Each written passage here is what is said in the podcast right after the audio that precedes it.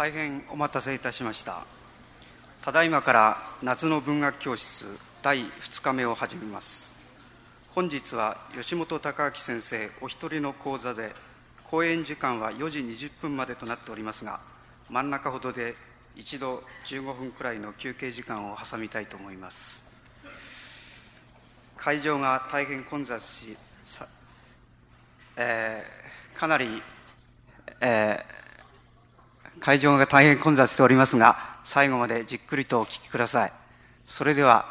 えー、夏目漱石我が輩は猫である夢十夜それからと題しまして吉本先生お願いいたします。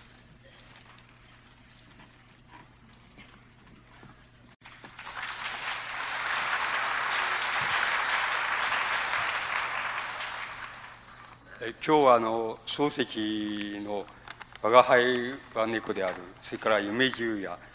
それからあの「それから」っていう3つのあの作品についてあのお話しするということなんですけども、えーと、この3つの作品についてお話しするっていうことはあの言い換えるとあのなんて言いますかねあのまだ混沌とした漱石と言いましょうか。あの混沌としてこう渦巻いてる漱石っていうのをあのお話しするのと同じことだと思います。あの僕は昔あの吉田六郎さんの「作家以前の漱石」っていういいあの本とてもいい本なんですけどそれを読んだ記憶がありますけどこの「作家以前」っていうふうにあの言うわけにはいかないんですけれども、まあ、いずれにせよこの3つを論ずるとか3つの話をするっていうのはあの、うん、混沌とした漱石って言いますかまだ混沌とした漱石について語るっていうことにあの匹敵するって言いましょうか該当すると思います。であの早速そのまあ我が輩は猫であるからあの始めたいと思うんですけどもあの我が輩は猫であるっていう作品があの皆さんあの名前って言いますか表題って言いますかそれはあの大変よくあの耳に慣れたものだと思うんですけれどもこの中身作品の中身はあのそれほどあの面白いもんではないですからそれであのいろんなことがあの、ま、今の言いましたように渦巻いてしかも断片的にこう投げ込まれてありますからそんなに読みいい作品ではないのであのお読みになった方は多分少ないんじゃないかっていうふうに思います。あのでもとても評判になった当時評判になった作品です。であのこの作品について何かあの申し上げるとすればまず一番申し上げたいことは二つあります。と一つはあのおつまりあのなぜその猫っていうものをあの猫が人のようにその口を聞き人のように何か喋ってる喋ってその、えー、猫の飼ってる主人公であるくしゃみ先生って言うんですけどその友達である名帝とかあのえー、おちこちとかっていうあの友達ですけどもしょっちゅうやってくるそれから寛月って、えー、あの理学者です。つまり寺田虎彦戻りにしたっていうふうに、あの、盛んに言われる人物ですけども、このよったりぐらいがいつでも会話を交わしたり、してることを、あの、猫が盗み聞くって言いましょうか。盗み聞いてなんか感想を述べるみたいな形で作品が展開するわけです。で、まず申し上げたいことは二つありまして、この、なぜあの、猫っていう設定の仕方をしたかっていうことなんですけども、あるいは猫っていう設定をしたために、どういうところがあの、作品の特徴になったかっていうことなんですけども、あの、少なくとも第一章から第八章ぐらいまでは、までは猫っていうのは何かって言いますと、要するに、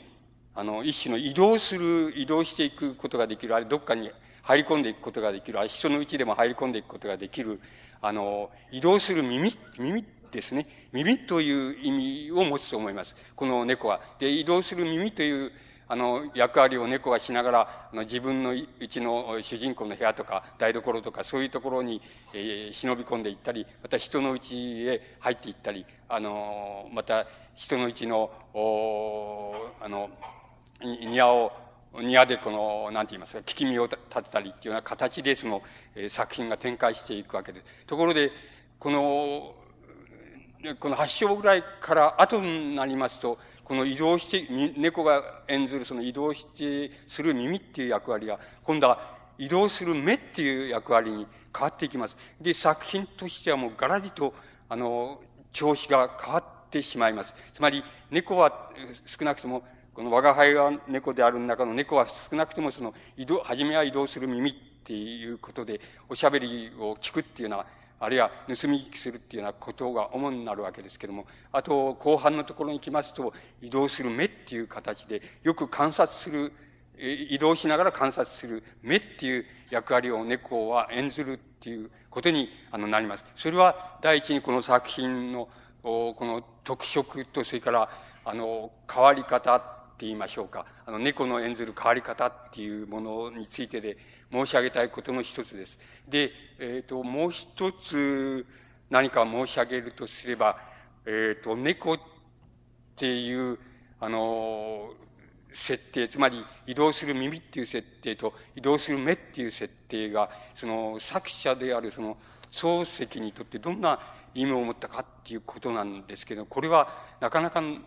大変なことで、あの、移動する耳っていう役割をしながら、だんだん、あの、その移動する耳が、なんて言いますかね、講じていきまして、一種のその、なんて言いますか、幻聴する、あの、幻聴ですね、あの、えー、その、つまり何も声が聞こえてこないのに聞こえてるがごとく、なっていくっていうのは、多少その病的な、あの、ことなんですけど、ですけど、あの、移動する耳がその、幻聴する耳っていうところまで、あの、入り込んでいくっていうところがあります。で、これは、あの、やっぱり作者漱石にとって、やっぱり大変な、あの、意味合いを持つんだろうっていうふうに思います。えっ、ー、と、もし、だんだん申し上げることができればと思います。から、あの、移動する目って言った場合には、あの、どうかって言いますと、移動する目に転化した時には、すでにもう、あの、なんて言いますか、作品があの、一種その、この緊迫したするって言いますか、窮迫するっていうんでしょうか。つまり、あの、猫であるのか、作者が言ってるのであるのか、あるいは、この、ね、我が輩は猫である物語が言ってる、あの、物語の語り手が言ってるのであるのか、その三者が全部、あの、一緒になってしまう、しまって、あの、一種白熱したその文明史みたいなものをその猫自体がやるっていうことになってしまいます。つまり、目で観察しながら、それでそれを、あの、いわば元にして、その、あの、非常にかなり深刻なその文明史を始めてしまうっていう。それで作品としても、あの、面白さっていうことユーモアっていうことで言うならば、ユーモアの影が不定してしまいまして、なくなってしまいまして、それで、なかなかに窮迫した、その、あの、鋭い文明史になっていきます。そして作者は、あの、そういうふうにやっちゃってから、時々はっと気がついて、あの、いや、というふうに、まあ、主人公は言ったとか、誰それは言ったって言って、猫だってそのくらいのことはわかるんだ、みたいなことを、ちょっと言葉として差し挟んだりしますけども、あの、本当は、もう、あの、猫なんかそっちのけで、どっちでもいいっていう形で、もう、猫も作者も、それから語り手も全部同じになって、イコールになってしまうっていうようなところへ、あの、作品が行ってしまいます。それもまた、大変、あの、漱石の、あの、にとって、えー、大変な大きな意味を持つだろうっていうふうに思います。で、少しじゃあ、あの、細かくって言いましょうか、少しだけ細かく、その移動する、耳から始まる、この我が輩は猫である作品っていう作品について、あの、少し申し上げてみます。あの、移動する耳っていうふうに、あの、猫が設定されてるっていうことは、あの、どういうところでわかるかって言いますと、一番特色なのは、例えば、あの、作品の中にその、寛月っていうその理学者ですけども、理学者がその、理学協会でその、講演をやるっていうのがあるんです。で、首吊りの力学っていう講演をやるっていう、あの、設定があるわけですけども、その時にその、寛月が、あの、くしゃみ先生のうちへやってきて、それでその、講演のその走行って言いますか、あの、原稿をその読んでくれ、あの、読むからそれを聞いてくれないかっていうふうに言って、あの、それで、あの、やってくるとかあります。ちょうど明帝先生っていうのも一緒にいまして、それで寛月がその、あの、えー、あの、明日から、あの、やる、その、理学協会でのその演演説のその走行を、あの、読んで聞かせるっていうところがあります。で、読んで聞かせるっていう、つまり、これ、こういう設定っていうのは、もし、あの、猫、猫が移動する耳でなければ、つまり、耳としての猫じゃなければ、こういう設定をする必要はないので、あの、すぐに、あの、寒月がその理学協会で、あの、首吊りの力学っていう、その面白い、あの、テーマで、その、講演する、その、その場の様子をその場で書いてしまえば、そのまま書けばいいわけですけども、あの、猫が主人公で、主人公と言いますか、移動する耳として、あの、ナレーター、つまり語り手の役割をしていますから、どうしても、あの、耳に入ってくるように描かなければいけないっていうことで、あの、その講演の原稿を、あの、わざわざくしゃみ先生とやってきて、それで、それを読んで聞かして、それで批評してくれみたいなことを言うように、あの、あの、描かれています。で、この描き方自体は非常に、あの、まだるっこしいんですけど、それはあの、猫を、あの、耳を聞かす猫として、その、設定したために、どうしても作品の、その構成上、そうせざるを得ないので、それで、あの、そういう、あの、設定の仕方をしているっていうふうにあの、思います。それで、そういう箇所っていうのは至るところにあります。それで、あの、例えば、その、なんて言いますか、あの、作品の中で手紙なんかが、あの、読まれることがある。つまり、誰かから来た手紙を、その、あの、主人公が読む設定のとこがあるわけですけども、それも多分普通の小説だったら手紙が来て主人公がそれを開けてそれで目読すれば、目読したところで、あの、その書かれてある内容の用紙をそこに書けば、あの作品としてはそれで済んでしまうわけですけども、これもわざわざあの、えー、手紙があの、引用されるっていう形が、あの、取られています。それで、引用されて、それを、あの、主人公が読む、同時に読者が読む、同時に猫が聞くっていう、そういう形の設定の仕方をしています。つまり、あの、わざわざ、あの、猫を主人公としてしたために、あの、特別作品の中で、あの、そういうふうな、あの、得意な作り方を、あの、してるっていうことが、あの、少し注意してお読みになるとすぐに、あの、わかります。つまり、あの、どうしても、あの、猫がそれを聞いているっていう、あくまでもそういう設定を崩すことができないもんですから、いろいろな工夫を、あの、漱石は、あの、やっております。で、あの、その点のことはたくさん、あの、あるわけです。それで、えっ、ー、と、だんだん、あの、なんて言いますか、例えば、その、えー、寒月っていう、あの、漱石のところに出入りするその理学者がいるわけですけども、医学者とその縁談がある、その、金田、金田家っていう、あの、大金持ちのうちがあるわけですけども、そのうちで、その、例えば、寛月先生のことを、どういう噂をしているか、それから、あの、自分の主人、主人である、その、くしゃみ先生のことを、どういう、あの、その、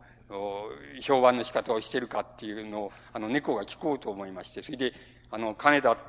の屋敷へその猫を、猫として、まあ、忍び込んで、ひで、あの、どっか縁先かどっかに、あの、隠れるようにして、その、噂話をしているのを聞くっていうと、あの、設定のところがあります。で、そこでは、あの、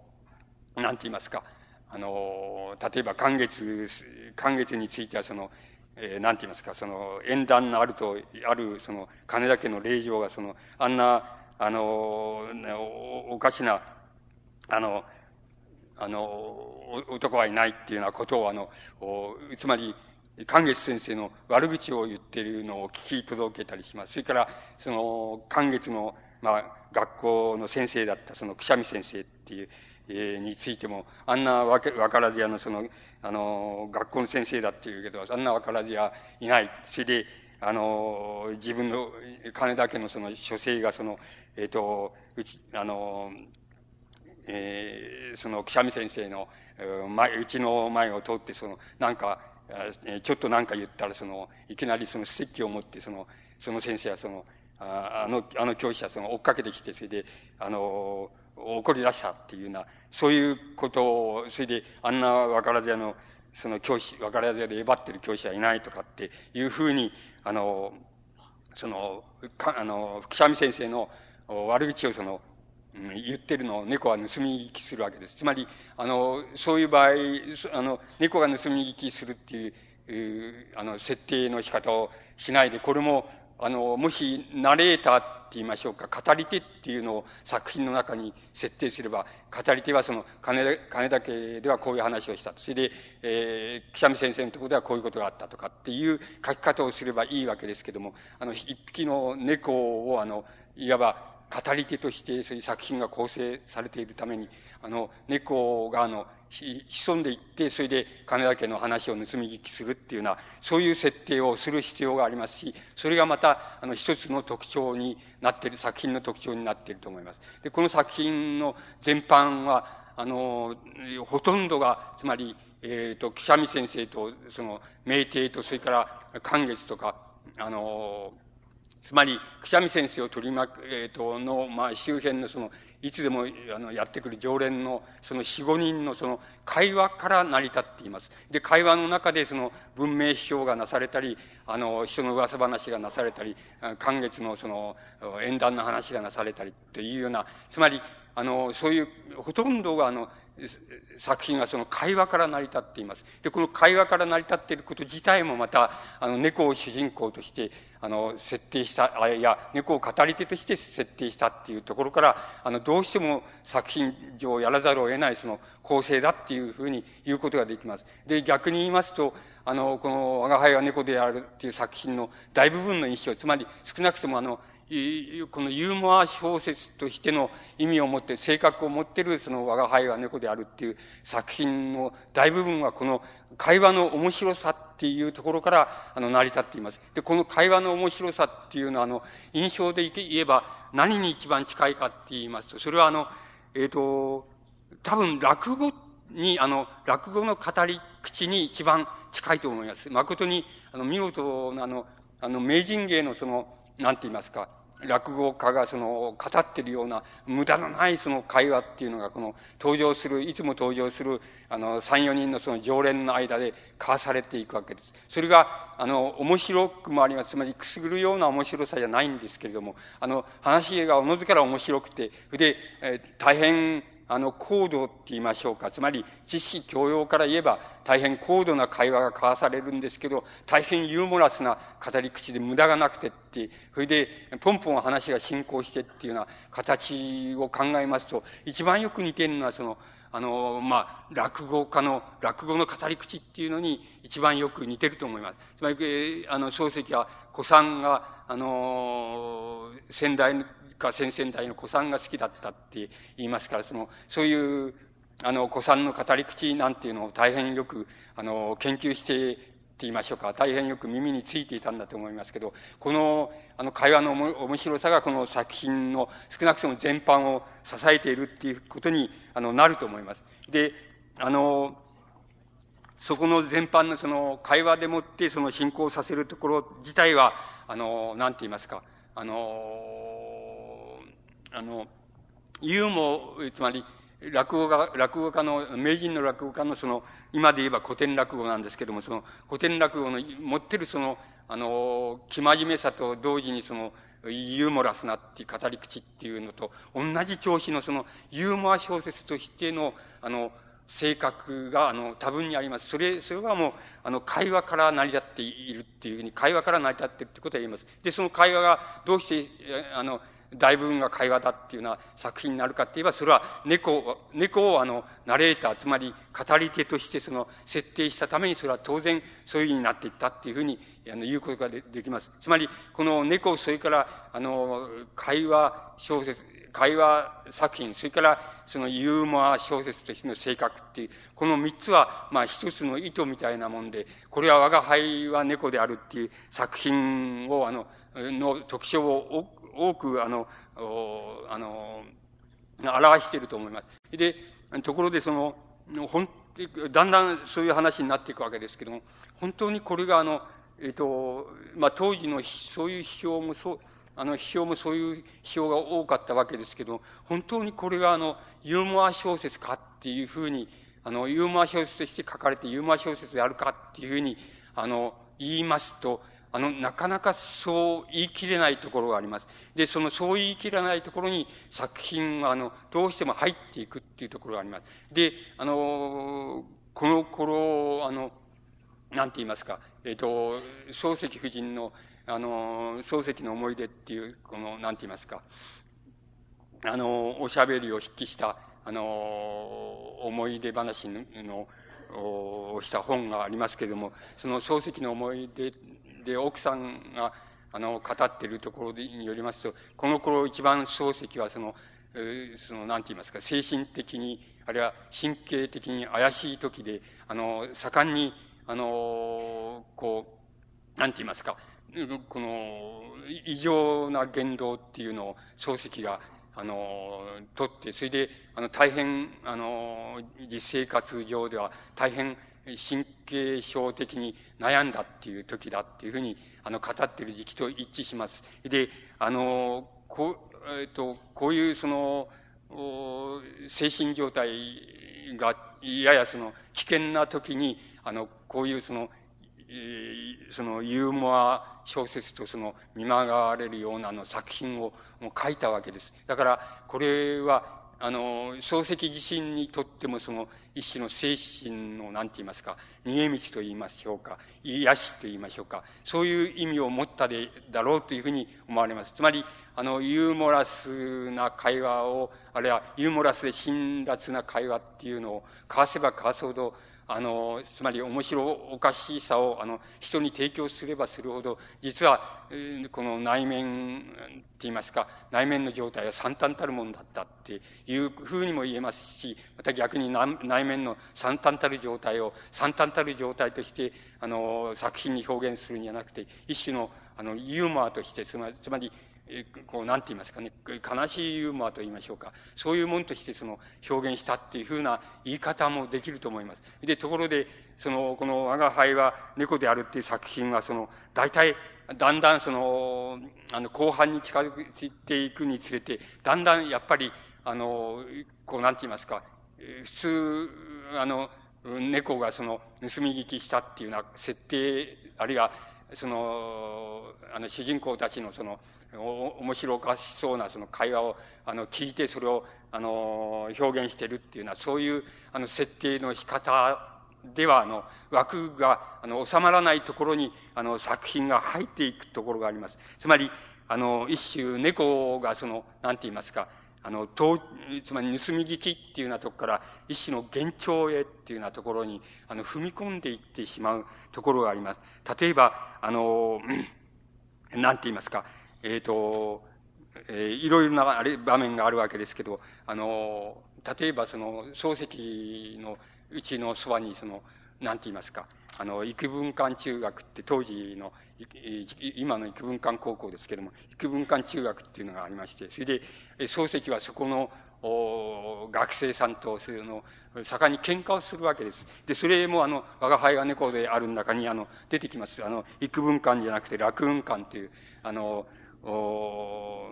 名前で出てきます。で、一種の楽雲間事件なんですけど、それは、あの、初めは、あの、なんて言いますか、幾分間の、うん、なんて言いますか、学生さんが、要するに、休み時間とか、そうじゃない時とかっていうのは、あの、構わずに漱石の、こう、なんて言いますか、庭とか敷地の、おところへ入ってきちゃうとか、そういうような、入ってきたりっていう割合に、勝手なことしちゃうっていう、で、勝手なことで騒いでるっていうのは、そういうことが、初めはその苦情の、あの、始まりなんですけども、だんだん、その、なんて言いますか、例えば、ボール投げ、投げをして、そのボールが、あの、漱石のうちの庭の中に入ってきちゃうと、そうすると、うん、幾分間の学生さんが、その、その漱石のうちの中に黙って、この、あの、隙間から、その、塀の隙間みたいなとこから、垣根の隙間みたいなとこから入ってきて、黙って弾を探して、黙って取っていっちゃうっていうのは、そういうことになってきて、漱石がだんだん、あの、怒り出すわけです。で、怒り出す場合に、漱石は、あの、えー、つまり、ここが、あの、つまり、盗み聞きからその、幻聴へっていうところの境目になるわけですけども、あの、漱石は、あの、だんだんとそういうことが講じてくると、あの、幾分間の学生さんは、要するに、わざと自分のところに、あの、弾をわざと転がしてきて、それで、わざと垣根をこう分けて、それで、そこから自分のうちの庭へにわざと入ってくるんだっていうふうに、だんだん漱石はそういうふうに思うようになります。で、あの、そ、そういうことと一緒に、あの、幾分間の学生さんが、が、がやがや騒いでるっていうことが、だんだんあれは自分の悪口、つまり自分のことを噂して自分の悪口を言ってるんだっていうふうに、漱石はだんだんそういうふうに思ってきます。そうすると、あの、ここら辺が大変、あの、微妙なことになるわけですけども、あの、漱石夫人のその、あの、漱石の思い出っていうのを読みますと、あの、要するに、あの、下宿、あの、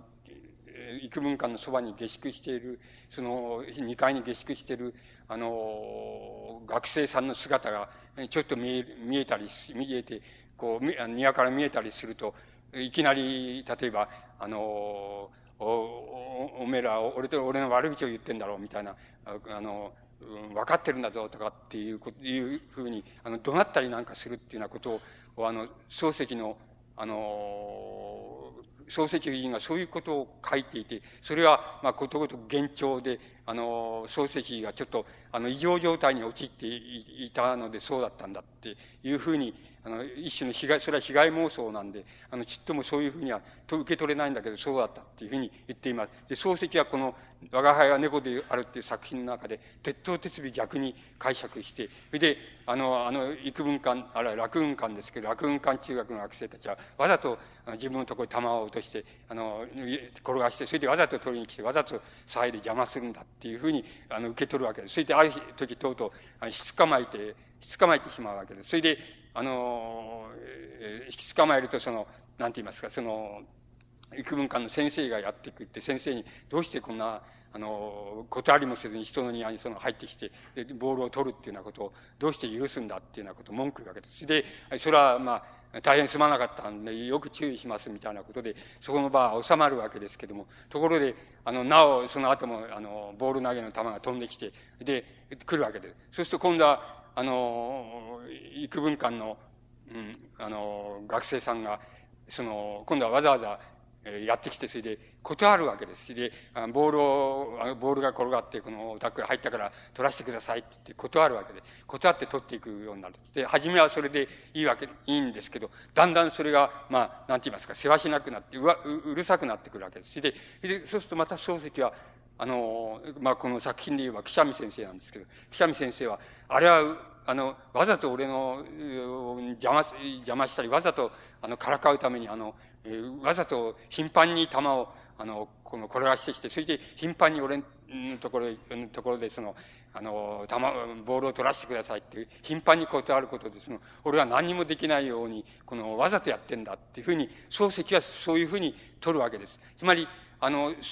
つまりその種の設定っていうのは、あの、言ってみれば作品の中ではその、盗み聞きっていう、猫、我が輩は猫の猫が、その、盗み聞きするっていうような設定のところで、ところからあの、ごく自然な延長線で、その、あの、幻聴のところに、あの、入っていくわけです。入っていくことができるわけです。作品としてはできるわけです。しかし、あの、そこにある一つの、なんて言いますか、あのまあ、言ってみれば正常と異常の境界があって、それで、あの、それはあの、幻聴であるかもしれないっていうようなことになるわけで。で、その、この我が輩は猫である中で、あの、それにまつわる設定としては、隣の車屋さんの、あの、えー、あの、家族の連中がよく、垣根の外で立ち聞きしている。で、それは、あの、金田夫人に頼まれたんだって、頼まれて立ち聞きしてんだっていうふうに、作品の中ではそういうふうに設定されています。それから、あの、金田、その、幾分間、つまり作品の中での楽文館ですけど、楽文館の生徒がその、しきりにその、ボールを取りに来て、それでしかも、あの、ボールが入りましたから、取らせてくださいなんて、もう頻繁にそう言ってくるっていうのも、それも、あの、本当を言うとその、金田夫人の差し金なんだっていうふうに作品の中ではあの設定されています。もちろんあの作品の設定としてはつまりこれはフィクションですからあのどういうふうな設定の仕方をしてもいいわけなんです。しかしあの、その時の漱石自体のその精神状態と、まあ一種、この、我が輩は猫であるというそのユーモア小説と、を、あの、一種この対応付けをしてみますと、あの、漱石がいかにあの、なんて言いますか、つまり、普通、猫が盗み聞きという設定で、あの、進んでいくところを、ところの場面で、いかにあの、うまくって言いましょうか、うまく、あるいは、いかに本気で、つまり全ては、あの、誰かの差し金でやってくるんだって。あの学生さんたちが自分のうちの庭にその、ボールを取りに来たり、ボールを投げ込んだりするのも、やっぱり、金田夫人の差し金なんだっていうふうな、あの、そういう設定の仕方に、あの、作品の中では持ってって、持っていくわけです。つまり、これは、あの、フィクションの設定、フィクションの設定としては、一向差し支えないわけですし、あの、想像力をたくましくすれば、あの、そういうふうにした方が面白おかしくなるから、あの、いいっていうことにもなりますし、一向差し支えないわけなんですけど、もし、ここに、あの、漱石の現実生活と、漱石の現実の精神状態っていうのを一緒に照合いたしますと、そうすると、一緒にこう照合して対応させてみますと、あの、この種の設定は、一種の盗み聞き、猫の盗み聞きから、一種の漱石自体のその幻聴と言いましょうか。あの、幻聴なんだ。つまり、あの、言いもしなかったことがそういうふうに聞こえたんだとか、あの、そうじゃないんだけれども、それが恋に自分に、あの、自分を困らせるためにやってるんだっていうふうに、あの、やってる行いなんだっていうふうに、あの、だんだん見えてくるっていうのは、つまり漱石の一種の、なんて言いますか、あの、異常状態と言いますか、異常状態の神経っていうものが、あの、この種の設定をさせているっていうふうに、あの、受け取ることもできます。ここのところが、とてもあの、微妙なところで、あの、ところなわけです。で、この微妙なところがまた、あの、漱石の、なんて言いますか、あの、一種の笑いの後ろ側に、ものすごくその、なんて言いますか、あの、こう、え、血の涙が出ちゃってるんだって、出てる漱石がいるんだ、みたいなことが、あの、読む人の側からは、あの、受け取れるところでもあるわけです。だから、あの、この猫という作品は、あの、漱石の、なんて言いますか、あの、混沌状態って言いましょうか、初期の混沌状態ですけども、あの、本格的な作家って言いましょうか、作家と、それから作家以前の漱石と、まあ、なんて言いますか、その中間にある、その混沌とした漱石、あの、渦を巻いている漱石、そして、その渦巻きの中には、そう、知識人、あ知識ある人としての、あの、漱石がいたり、それから、あの、やや、あの、異常な、あの、神経に時に、時時として陥ってしまうところの漱石がいたり、あの、孤独で人間嫌いで、あの、その世間嫌いな漱石がいたり、それらがあの、全部ごちゃ混ぜになってって言いましょうか。全部がその前後の区別なく、秩序なく、あの、混沌として渦巻いてるっていうような風な作品のな一つとしてあの、読めるわけです。で、これは、こういう、もし、我が輩は猫であるっていう作品を、そういう読み方をしますと、この作品はかなりあの、複雑な作品で、あの、しかも、あの、あの、強いて言いますと、なんて言いますか、つまり混沌とした漱石って言いましょうか。あの、ちゃんとした、もう、あの、軌道が定まった漱石、以前の混沌とした漱石のあの、すべてのものが全部、あの、投げ込まれている作品だっていうふうに、あの、受け取ることも、あの、できます。で、あの、えっと、だんだん、その、我が輩は猫であるの猫がだんだん移動する耳、あるいは盗み聞く耳を持った、あの、ナレーターって言いましょうか、語り手っていうところから、だんだん、あの、幻聴、幻聴か盗み聞きかわからないような設定の中をこう、出入りする、自由、自在に出入りしていく猫っていうのは、猫っていう語り手っていうようなところから、だんだんあの、目で見る、つまり目で、あの、観察する、あの、観察して何か、あの、文明書や、あの、人物書をやる猫っていうような設定にだんだん移っていきます。で、あの、その、まだあの、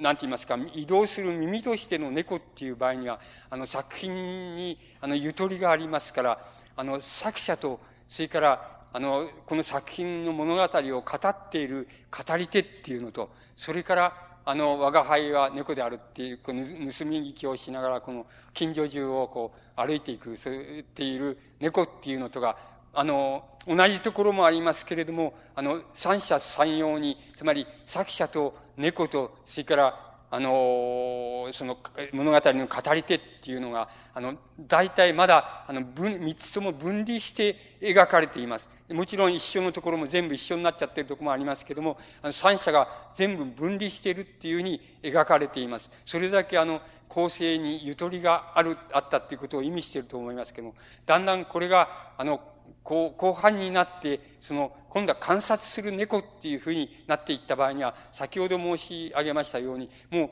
作者と猫と、それから、あの、なんて言いますか、語り手って言いましょうか。あの、物語の語り手とが、全部、ほとんどあの、全部イコールになっていってしまいます。で、全部いきなり、あの、作者が、な、あの、猫になり変わって、それで何か、あの、文明を批評したり、人物批評したり、辛辣なことを言ってみたりっていうのと、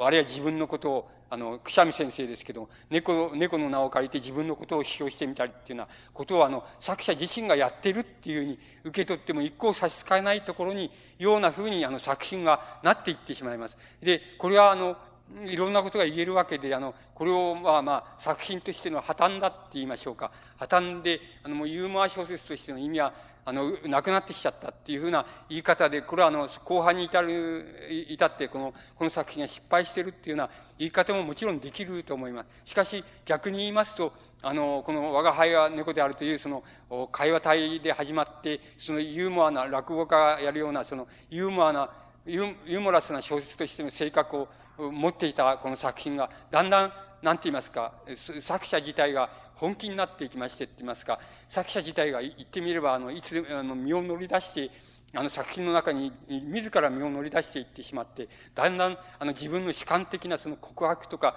主観的な批判とか、主観的なそのうん、人物批評とか自己批評とかっていうものにだんだん転化してしまった。つまり、そう、作者漱石自体に、あの、そういうゆとりがなくなってきたんだっていう、それで、その、このゆとりのなさっていうのは、いわば、あの、作者にとって、どう言ったらいいんでしょう。つまり、もう必然的なんだ。つまり、どうしても漱石っていう人はいつでもそうなんですけども、あの、作品をこしらえているんですけども、あの、こしらえていながら、もうあるところへ行くと、まあ、自分の、あの、悲観が乗り出していってしまう。で、乗り出していってしまうっていうことは、あの、作品としての出来栄えを問えば、いろんなことが言えるんですけども、しかし、大なり小なり、例えば、あの、現在でも漱石は一番読まれているそうですけども、あの、漱石が、あの、我々に訴えてくる、作品が訴えてくる、あの、一種の感動みたいなのあるんですけど、感動は、どうもその、漱石自体がその、我を忘れて身を乗り出してきて、身を乗り出してくると、嘘がつけないもんですから、もう、あの、つまり、普通、いわゆる小説の枠だったらこのくらいしか言えない、あの、この回に留めておくべきだみたいなことがあるとすれば、つまり、それを、あの、自分でもってまたぎ越しちゃって、で、あの、言うところまで全部言ってしまうみたいなところが、で、それ真面目、真剣だもんだから、真剣に言うもんだから、あの決して、あの、悪い、つまり、あの、悪い感じを僕らに、あの、読む人に与えないんですけども、しかし、枠を乗り越えて、いつでも身を乗り出して、あの、自分の自己告白がどっかに入ってきちゃう。で、それは、その自己告白は、あの、大変、あの、なんて言いますか、万人、割に、えー、万人に共通な、あの、悲しみっていうものに訴えるところがありまして、それで、それが、あの、非常に強烈な強い形で、あの、出てくるもんで、で、漱石の作品は、そこで感銘を与えるみたいな、それでそれが多分多くの人、多くの人に、あの、たいつまでも読まれているっていうことの、あの、原因になってるんだっていうふうに思います。そういうふうに考えると、この猫の後半も、あの、なんか一人でに、あの、作品としての破綻とか、そういうことはもう、あの、どちらでも良くなっちゃって、作者自体が、あの、猫の代わりになってもう乗り出してきちゃって、時々はっと思い出して、それで、あの、猫がこれを聞いたんだ、みたいなことをちょっと差し挟んでみたりするんですけども、それは、あの、まあ、一種の言い訳にしか取れないような具合にも、自分が猫の代わりにも乗り出しちゃってるっていうような、あの、文体になってきます。それは、そうすると、その観察する猫、今度は移動しながら観察する猫っていうようなことになっていくわけです。で、あの、例えば、えっ、ー、と、その後半の観察する猫っていうような風になっていって、一番、あの、面白いところは、あの、えっ、ー、と、くしゃみ先生ですけども、主人公ですけど、くしゃみ先生が、あの、夜、夕方になると、その、うん、手拭いと石鹸、うん、箱を持って、それで、あの、ぶらりと家を出て、に、あの、三、四十分帰ってこない。で、えー、いうことが、あの、よくある。それで、それは多分銭湯行くんだっていうことで、それで、猫が、あの、銭湯へ、あの、その、追っかけていって、銭湯の、なんて言うんですか、こういう横っちょの高いところの窓がある、ありますけど、そこの窓の、あの、棚のところに、あの、猫が、あの、まして人の下のその湯船とか、それ洗い場とかっていうようなところのごった返した、そういうのを観察している、あの、記述があるわけです。つまり、あの、まさにその移動する目なんですけども、目がこのちょっと上の方からこう、斜め上の方から観察、窓から観察している、あれがあるんです。そしてもう湯船の中もごった返して、でいるし、洗い場もごった返している。で、あの、よく見ると湯船の隅っこの方で、くしゃみ先生が、つまり、うちの主人が、その、なんか縮こまって、その、押し付けられて縮こまって、真っ赤になって、あの、ゆでだこみたいになって、それでしか縮こまって入ってるのが見えたって、で、あれじゃかわい、かわいそうで上がってこれないじゃないかって、かわいそうだなっていうふうに思ってるっていうのは、観察が、うんと、それから湯船の中の一般に銭湯の観察が大変細かく、で、あの、見事に、あの、描写されています。で、その中で、あの、そそれは漱石についてのエピソードになって、あの、なっていることで、太宰治なんか書いてますけれども、漱石先生は、その銭湯行って、その、なんか、あの、うん、愛客を、あの、怒鳴りつけたっていうような、そういう逸話があるけども、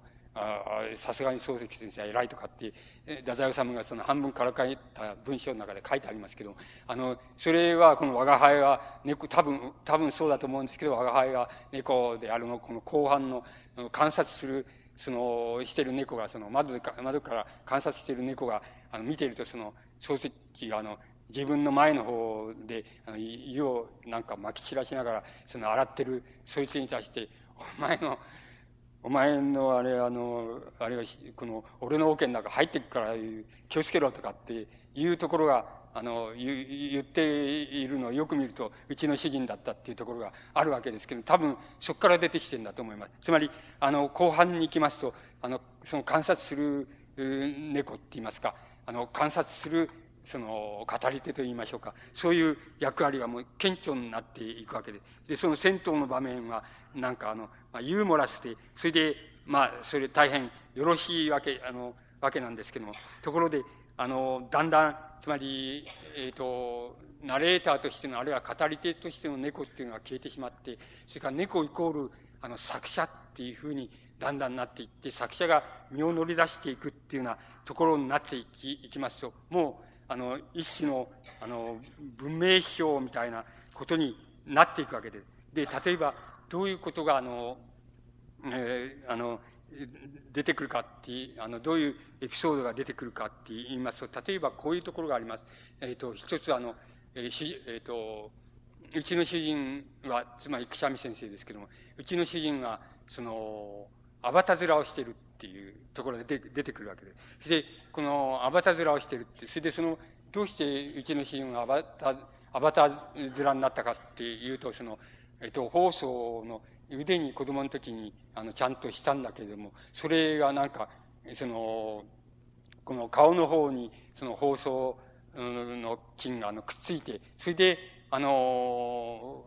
あの、なんて言いますか、放送にかかって、天然痘にかかってしまった。それで、あの、かゆいもんだから、かゆくて子供の時代で、それで、えー、あの、書くとどんな風に跡が残るかなんていうことを考えなかったもんだから、あの、やたらに引っかいたりなんかして、その跡が、あの、こう、放送の跡ができてしまった。で、あの、この、それっていう観察のところがある、猫の観察があるわけで。で、あの、これは、あの、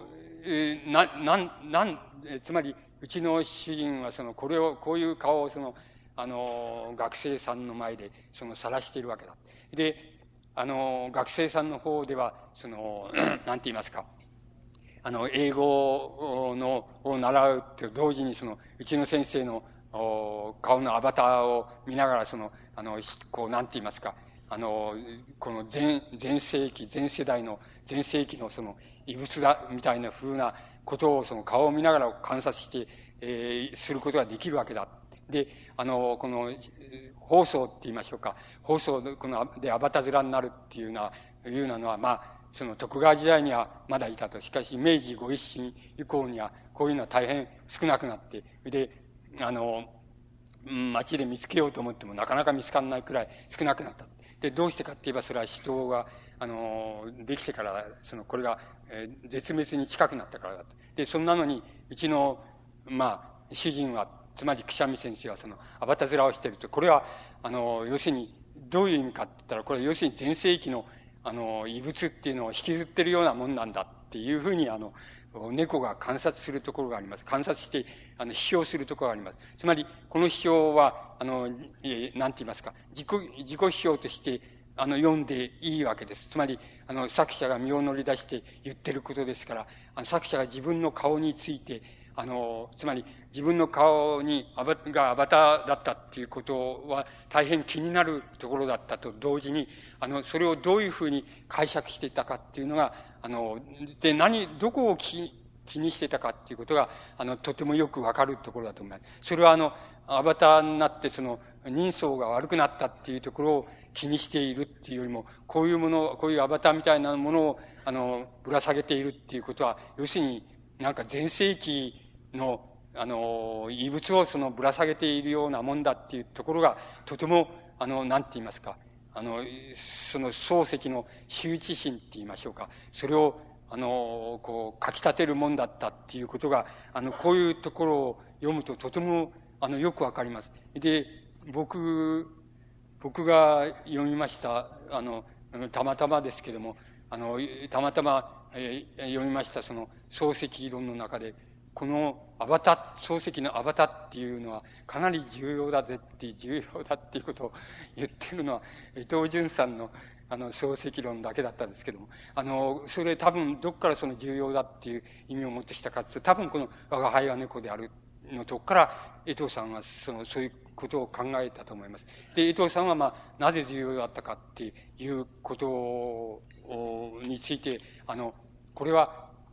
つまり、女性関係でいつもそれでもって劣等感みたいなものを持ったっていう意味合いで、あの、江藤さんはこの漱石がアバタだったっていうことは、とても重要な意味を持つっていうふうに、あの、そういう理解の仕方をしています。で、ところで、あの、漱石自体は少なくとも猫っていう、この我が輩は猫であるっていう作品を読む限りは、あの、そういう意味では少しも、そのなんか劣等感を持ってないことがわかります。極めてそのなんて言いますか、迷路って言いますか、迷路を活発に言っちゃっています。ただ、劣等感を持っているのは、を持っていると強いて言うとすれば、あの、要するに、こんなものを、あの、アバタ面をしているなんていうのは、要するに、全盛期を引きずっているようなもんだっていうことが、なんとなく、あの、劣等感を、をかき立てるっていうのは、そういう意味では受け取ることができますけれども、あの、女性関係でっていうふうなことは、ちょっと、なかなか受け取れないような気がします。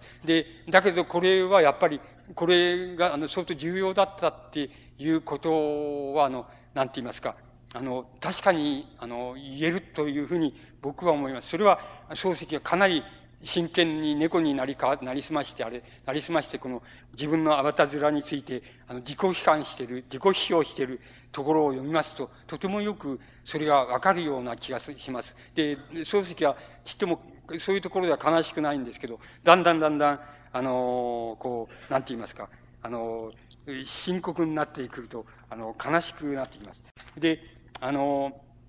なんて言いますか、えっと、その、漱石っていうのが、まあ、我々に偉大だっていうふうに感じさせるとこがあるとすれば、あの、とにかく、どう言ったらいいんでしょう。つまり、我々だったらば、あの、この一人であの目に見えない枠があって、あの、この枠の中で収まるところならば、どんな辛辣なことも、どんな批評も、あの、どんなことも、どんな悪行も何でも言うっていうことはあり得るわけですけども、漱石は、あの、それをもう、どう、そういう場合にあの、あの、真剣になって、あの、どう超えてって言いますか、どうこしちゃって、あるいは枠を越しちゃって、あの、言い切ってしまうところがあります。あの、それはあの、自分に関することもそうですけども、あの、文明賞に関することでも、あるいは他者の批判に関することでも、あるいは世間に対することであっても、あの、全部、あの、なんて言いますか、枠組みを超えて言い切ってしまうところがあります。それも、あの、しかも非常に言い方が、あの、で大胆で率直だもんですから、あ、少しもあの、悪感情を持たせないんですけども、しかし、あの、常人だったらここで止めるっていうようなところを、はるかに、あの、枠を超えて、あの、なんて言いますか、言い切ってしまうところがあります。で、そういうのを、あの、見ますと、あの、見ますっていうのは読みますと、やはり、あの、この人は、この作家は偉大だなっていうふうに、あの、思えるわけです。つまり、あの、何が、えつまり何が偉大であるか何が偉大でないかっていうことは、あの、こう、いろんな、こう、なんて言いますか、この視点とか、いろんな、あの、この角度が、あの、あるわけなんですけども、あの、漱石の場合には、多分、その、なんて言いますか、度を超えてって言いましょうか、あるいは息を超えてって言いますか、境を超えて、あの、一人、あの、一人でに入っていってしまうところ、そういうところが、なんか自分についての批評でも、あの、他者についての批評でも、あるいは社会批評でも文明批評でも、すべて、あの、同行していってしまう。で、その中に別に、あの、ためらいもないし、また、あの、なんて言いますか、あの、利害打算って言いますか、あの計算高さっていうのもどこにもなくて、あの、本当に心から言い切ってしまうみたいなところがありまして、やはりこういう、あの、なんて言いますかね、この、魂の大きさっていうのは、なかなか、あの、普通の人が、あの、普通の我々が持てないものですから、あの、やっぱりこれは偉大な人だなっていうふうに言うより、あの、まあ仕方がないって言いましょうか。あの、まあ、とにかく仕方がないわけです。つまり、大変偉大な作家であるわけです。で、あの、なんて言いますか、えー、だんだん、あの、その、自分が猫に乗り移ってしまいますと、例えば、あの、なんて言いますか、あの、自殺、あの、自殺の哲学って、みたいなものを、あの、もう、それ、あの、一種の文明史の論文みたいな形でも、猫が言うって言うんですけども、自分が作者が言うっていうのを、もう同じことで、同じ文体で、何ら区別なしに、もう、いきなりもう、ストレートに、その自殺の哲学、つまり、なんかを、あの、やってしまいます。それで自殺の哲学っていうのは何かっていう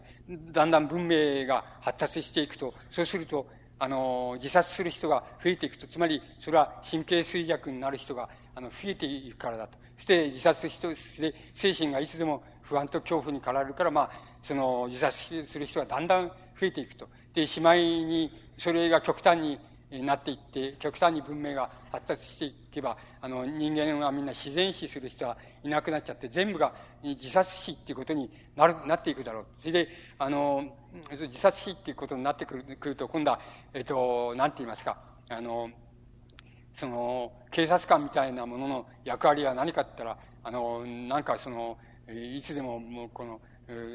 殺人棒みたいなのを持ってて、あの、もう、あの、自殺したいやつに、もう、引っ張いて、あの、自殺させてやるとか、あの、そういう役割になっていくと、つまり、だんだん文明が発達していけば、自殺者が増え、自殺者が増えていけば、あの、しまいには自然死の人がいなくなって、自殺者だけになっていくだろう。で、これがあの、文明が与える、その文、文明の行動が人間の神経に与える、その、与えていく、その、衰弱の、まあ、極まったところだみたいなことを、あの、非常に大、大真面目に、あの、なんて言いますか、猫がやる論議として、あの、実際は作者自身がその身を乗り出して、その、本気になって、そういうことを論じているところがあります。つまりその種のことをもう一つぐらい申し上げますと、例えば、そこであの、夫婦別居論っていうようなことも、あの、まあ、やっぱりとことんまでやるわけです。つまり、あのどういうことかって言いますと、その、えっ、ー、と、なんて言いますか、あの、人、あの、女の人はだんだん、その、偉くなる、離婚になる。そうすると、そして、そのだんだん家庭っていうのはものは、親子の関係も保ちがたくなる。そうすると、家庭っていうのは、あの、壊れていくだろうとして、夫婦が、あの、別居するっていうようなことを別居して、あの、生きていくっていうようなことはもう非常に普通の状態になっていくと。して、あの、これはもう文明が発達していけば、いくほどそうなっていくっていうことはもう疑いない、ない、ないことで、あの、それはもう、あの、どこからもその、止めることができないで、あの、えそういうふうになっていくだろうっていうふうに、あの、漱石はそういう、その一種の夫婦別居論みたいなものを、あの、この我が輩は猫であるの後半の中で、いわば猫の文明思想として、あの、展開したりしています。つまり、これはもう、もうここまで来ますと、あの、猫であっても、作者であってももう、ちっとも文体を変える必要がないことになっていってしまいます。つまり、こういうふうになってしまいますと、つまり、猫と、あの、我が輩は猫っていう猫と、それから語り手と、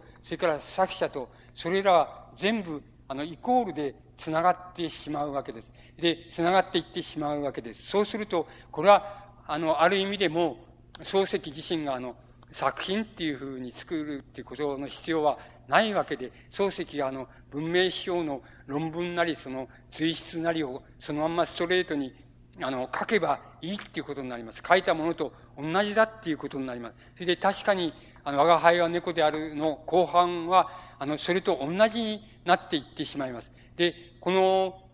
なんて言いますか、はじめは猫と語り手と、あの、この物語の語り手と、それから作者とはあの、一応別なんだっていうふうに設定されていったものが、だんだん全部イコールなんだっていうふうに、あの、変わっていってしまいます。それと一緒に作品としては、あの、ユーモラスな、あの、なんて言いますか、余裕っていうのがなくなって、それで非常に、その、世知辛く、ある読み方をすれば大変、あの、深刻な漱石のその、自己告白と、それから、あの、えー、文明思想と社会思想と人物思想っていうような風に、あの、変わっていってしまいます。で、あの、猫は、あの、これだけの、あの、一つの作品ですけど、一つの作品の中にこれだけの変化っていうのを、あの、一人でに作ってしまっています。それから、あの、前半と後半ではもう、あの、作品の、なんて言いますか、雰囲気自体が、あの、変わっていってしま、しまいます。で、あの、だけれども、よくよく考えますと、もう、あの、初期の、で、なんて言いますか、あの、う、こう、渦を巻いて混沌とした漱石って言いましょうか。それが、あの、非常に、あの、はっきりと、非常に全面的に、あの、様々な要素の中に出てきている作品だっていうふうに、あの、言えると思います。だから、あの、これは、この作品が、あの、簡単に読めば、あの、ユーモラスな作品で、つまり滑稽小説として、あの、日本の、あの、文、近代文学の中では珍しい作品なんですけど、でなんですけどあの、ユーモラスな作品なんですけれども、あの、読みを、読み方いかんによっては、あの、もう、あの、初期の混沌とした漱石のあらゆる要素が、あの、この中に全部含まれているっていうふうに、あの、読むこともできると思います。その、まあ、なんて言いますか、二つの、あの、読み方を、まあ、両端として、まあ、その間で、あの、私たちはその、我が輩は猫であるっていう作品を読んでいるわけです。ところで、あの、それじゃこの、我が輩は猫であるという作品は、漱石自身が、あの、えー、あの、本にするときに、あの、これは頭も、もう尻尾もない小説だっていうふうに、作品なんだっていうふうに、あの、言っていますけれども、あの、まあ、頭も尻尾もないといえばその通りかもしれないんですけれども、この作品の主な、あの、内容をなしているものを、あの、こう、強いて言ってみますと、これは、あの、寒月っていう、あの、漱石、えっ、ー、と、寺田虎彦をそのモデルにしたと言われる、寒月という理学史と、あの、理学史と、それから、その、おなんて言いますか、縁談の相手だとされるその富豪、金田家っていう富豪のうちがあるんですけど、その富豪のおお母さんとその霊場とっていう、とのその、なんて言いますか、縁談の持ち上がり方とその持ち上がり方で、あの、相手の人物がどう、つまり寛月先生の人物はどうだっていうことを、あの、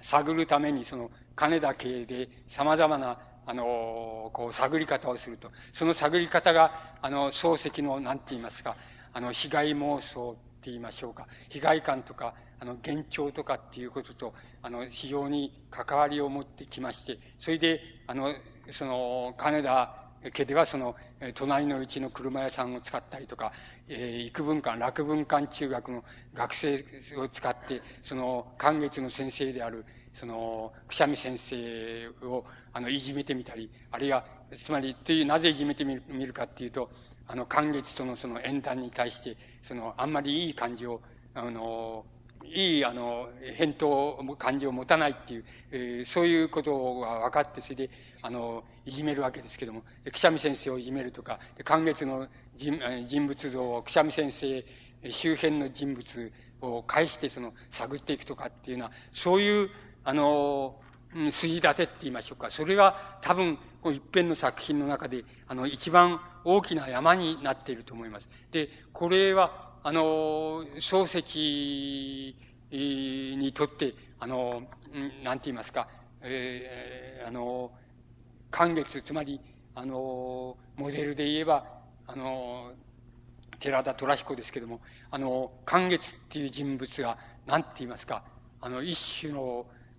大変重要な人物、あの、重要なその、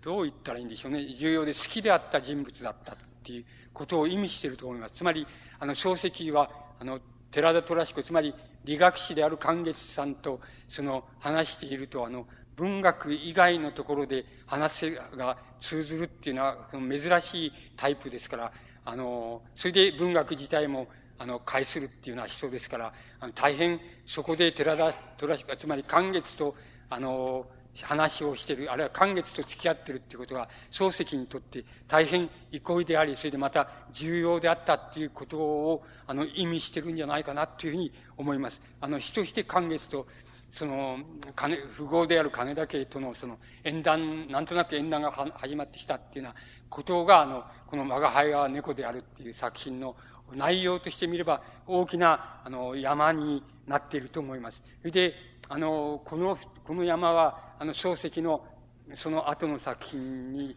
あの、ちゃんと尾を引いていくと思います。つまり、あの例えば、あの、三四郎という作品の中で、あの、うん、野々宮さんっていう理学士が出てくるわけですけども、その野々宮さんと、それから、その、まあ、なんて言いますか、なんとなく虚婚者っていうふうに周囲から思われている峰子っていう、あの、モダンモダンな女性がいるわけですけれども、その女性との関係っていうのも、多分この、我が輩は猫であるの、あの、寒月と金田霊場っていうのとの関係っていうのから、あの、ずっと尾を引いたもんだっていうふうに、あの、言えば、あの、言えると思います。つまり、あの、この、寒月の、寒月についてのその、エピソードとか、寒月についてのその、くしゃみ先生や明帝先生なんかのその、噂話とか、批評とか、そういうようなものが、あの、おつまり、我が輩は猫であるの内容をなしていると思います。で、あの、その内容的に見て、その一番のクライマックスは、その、寒月が、あの、えっ、ー、と、知人の家でバイオリンのその合奏会を開いて、その帰りにその、あの、吾妻橋の上からその、隅田川を眺めて、あの、眺めて、隅田川の水の表を眺めていると、そうすると、その水の表の方からその、金田、ここで言えば金田霊場ですけども、金田霊場があの、寛月先生を、寛月さんを呼ぶ、あの、声が聞こえて、それで、その声が聞こえて、あの、初めは、やっぱり、どっかから聞こえてくる幻聴かなっていうふうに思っていると、だんだん本当らしく思えてくる。そして、あの、しまいに、えー、盛んに呼んで、あの、今行きますよっていうふうに、寛月さんが言って、吾妻橋の欄干の上に乗っかって、その水の中へ飛び降りようとするんですけれども、えー、で、あの、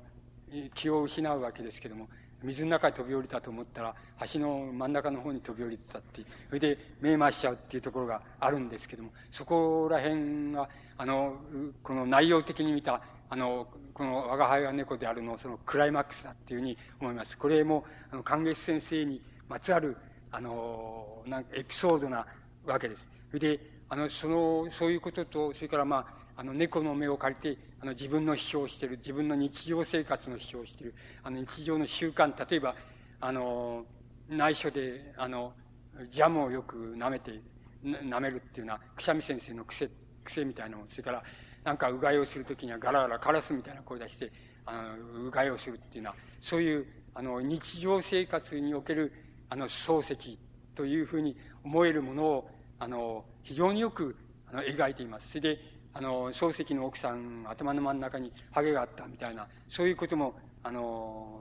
やっぱり書いてあります。つまり、あの、そういうふうに漱石の日常生活についての観察、それから批評みたいなものも、あの、こう、たくさん出てくるわけです。つまり、そういうことは、あの、周辺の問題として出てきます、きまして、それが、寒月の縁談をめぐるエピソードと、それから、あの、漱石の被害感覚、それから、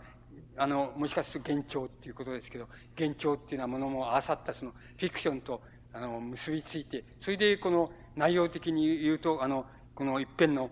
あの、我が輩は猫であるっていうようなものが、あの、作品が、あの、出来上がっていること、ところがあります。例えば、あの、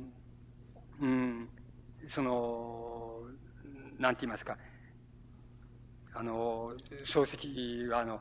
なんて、自分は、え、で、まあ、くしゃみ先生なんですけど、くしゃみ先生は自分は学校の教師なんていうのは大嫌いだ。で、あの、だけどもっと嫌いなのは金持ちだとかっていうふうに、金田、あの、夫人の悪口をついでに言うついでに言うところがあるんですけども、それで、えー、それじゃあ、あの、ちょうど来てたタタラ君っていうのが、その、じゃあ好きなのは奥さんだけかっていう言うと、それは一番嫌いだっていうふうに言うわけです。あの、一番嫌いだ。で、あの、すと奥さんが、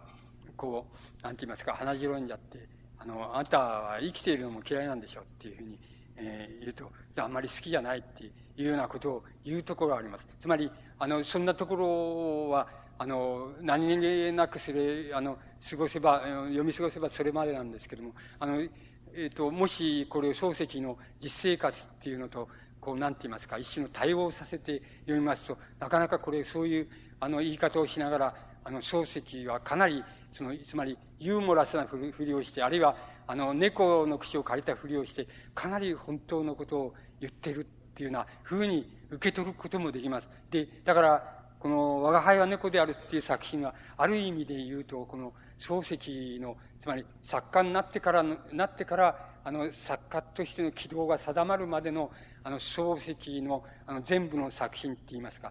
これは、今日のテーマで言えば、その、それからっていう作品の前まで、えー、はい、前まで全部入、全部が入ってくるわけですけども、それらを、ある意味では全部、あの、総合した作品だっていうふうに、あの、見ることができます。で、逆に言えば、あの、我が輩は猫であるっていう作品で、あの、こう、いろんな部分的に、あるいは断片的に言ったことを、あの、一つずつこういうふうに拡大して、それで、一遍の小説に仕組んでいったっていうのが、まあ、それからっていう作品で、あの、作家としての、なんて言いますか、一個の希望が定まっていくまでに書いた、たくさんの作品がありますけれども、その作品は、いちいち我が輩は猫であるの一文をこういうふうに、あの、こうちぎっていって、それを拡大したもんだっていうふうに解釈することもできると思います。つまり、あの、非常にこの多面的な、我が輩が猫であるっていう作品は多面的な作品です。ですから、あの、こう、少なくとも全般の部分は読み過ごそうと思えば、非常に楽々として読めて、あの、そういうふうに読むと、本当に頭も尻尾もないんだけど、あの、猫が面白おかしいことを言ったり、観察したり、辛辣なことをあの、主人公、主人公、主人を辛辣に悲観してみたりっていうようなことがあって、その、大変面白く読めるっていうことになって、ただ筋、筋としては格別の筋もないっていうことになるんですけども、あの、全般的に見れますと、この、なんて言いますか、かなり漱石のその軌道が定まるまでに、漱石が持っていたその様々な要素があるわけなんですけども、それらをあの大変断片的に、あの、こう、全部あの、総合した作品だっていうふうに、あの、読むことができると思います。つまり、ここはあの、漱石の、この我が輩は猫であるっていう作品の、この非常に大きな、あの、特徴なんじゃないかっていうふうに思えるわけです。で、この作品を、あの、なんて言いますか、あの、書きながら、つまり後半は、あ後半にかけては、あの、あれなんですけど、つまり、あの、皆さんがご存知のあれで言えば、まあ、あの、草枕なんていう小説とか、グビ人相っていうような小説は、この後半に入って書かれるわけです。そして後半に入って書かれた時のその、グビ人相とか、それからその草枕なんかのその文体があるわけですけれども、その文体は、あの、やはり、あの、この我が輩は猫であるの中、半ばからその後ろにかけてのその漱石の文体と、まあ、ほぼ同じようなところに、同じような位置にあるっていうふうに考えれば、あの、考えられるというふうに思います。つまり、そこでは、あの、猫というような語り手を設定することを、あの、やめてしまって、そして直接にも、あの、なんて言いますか、登場人物を持ち出して、そして、あの、一人の語り手がその登場人物の動きについて、あるいは言葉について語るっていうのは、語り方に、あの、なっていくわけなんです。それが、あの、我が輩は猫であるの断片が、あの、それぞれの小説として、だんだん、あの、凝縮されていくっていうような過程にあるもんだっていうふうに、あの、言うことができると思います。あの、次の、なんて言いますか、夢十夜に、あの、こう、つながっていく、つ、このつながりのために、あの、もう一つその、申し上げてみたいと思うわけですけども、あの、漱石はこの我が輩は猫であるを書きながら、その、なんて言いますか、あの、同時にその、例えば、これもまた皆さんが割に敬遠する作品で、僕もそうですけども、敬遠する作品で、あの、ロンドン島とか、幻影の盾とか、つまり、あの、幻の盾とか、それから、あの、カーライル博物館とかって、つまり、英文学ないしはその、イギリス留学の、を、なんて言いますか、主題にした、ややその、なんか、騎士物語を、あの、なんて言いますか、騎士物語のエピソードを、あの、なんて言いますか、あの、アレンジしたような、まあ、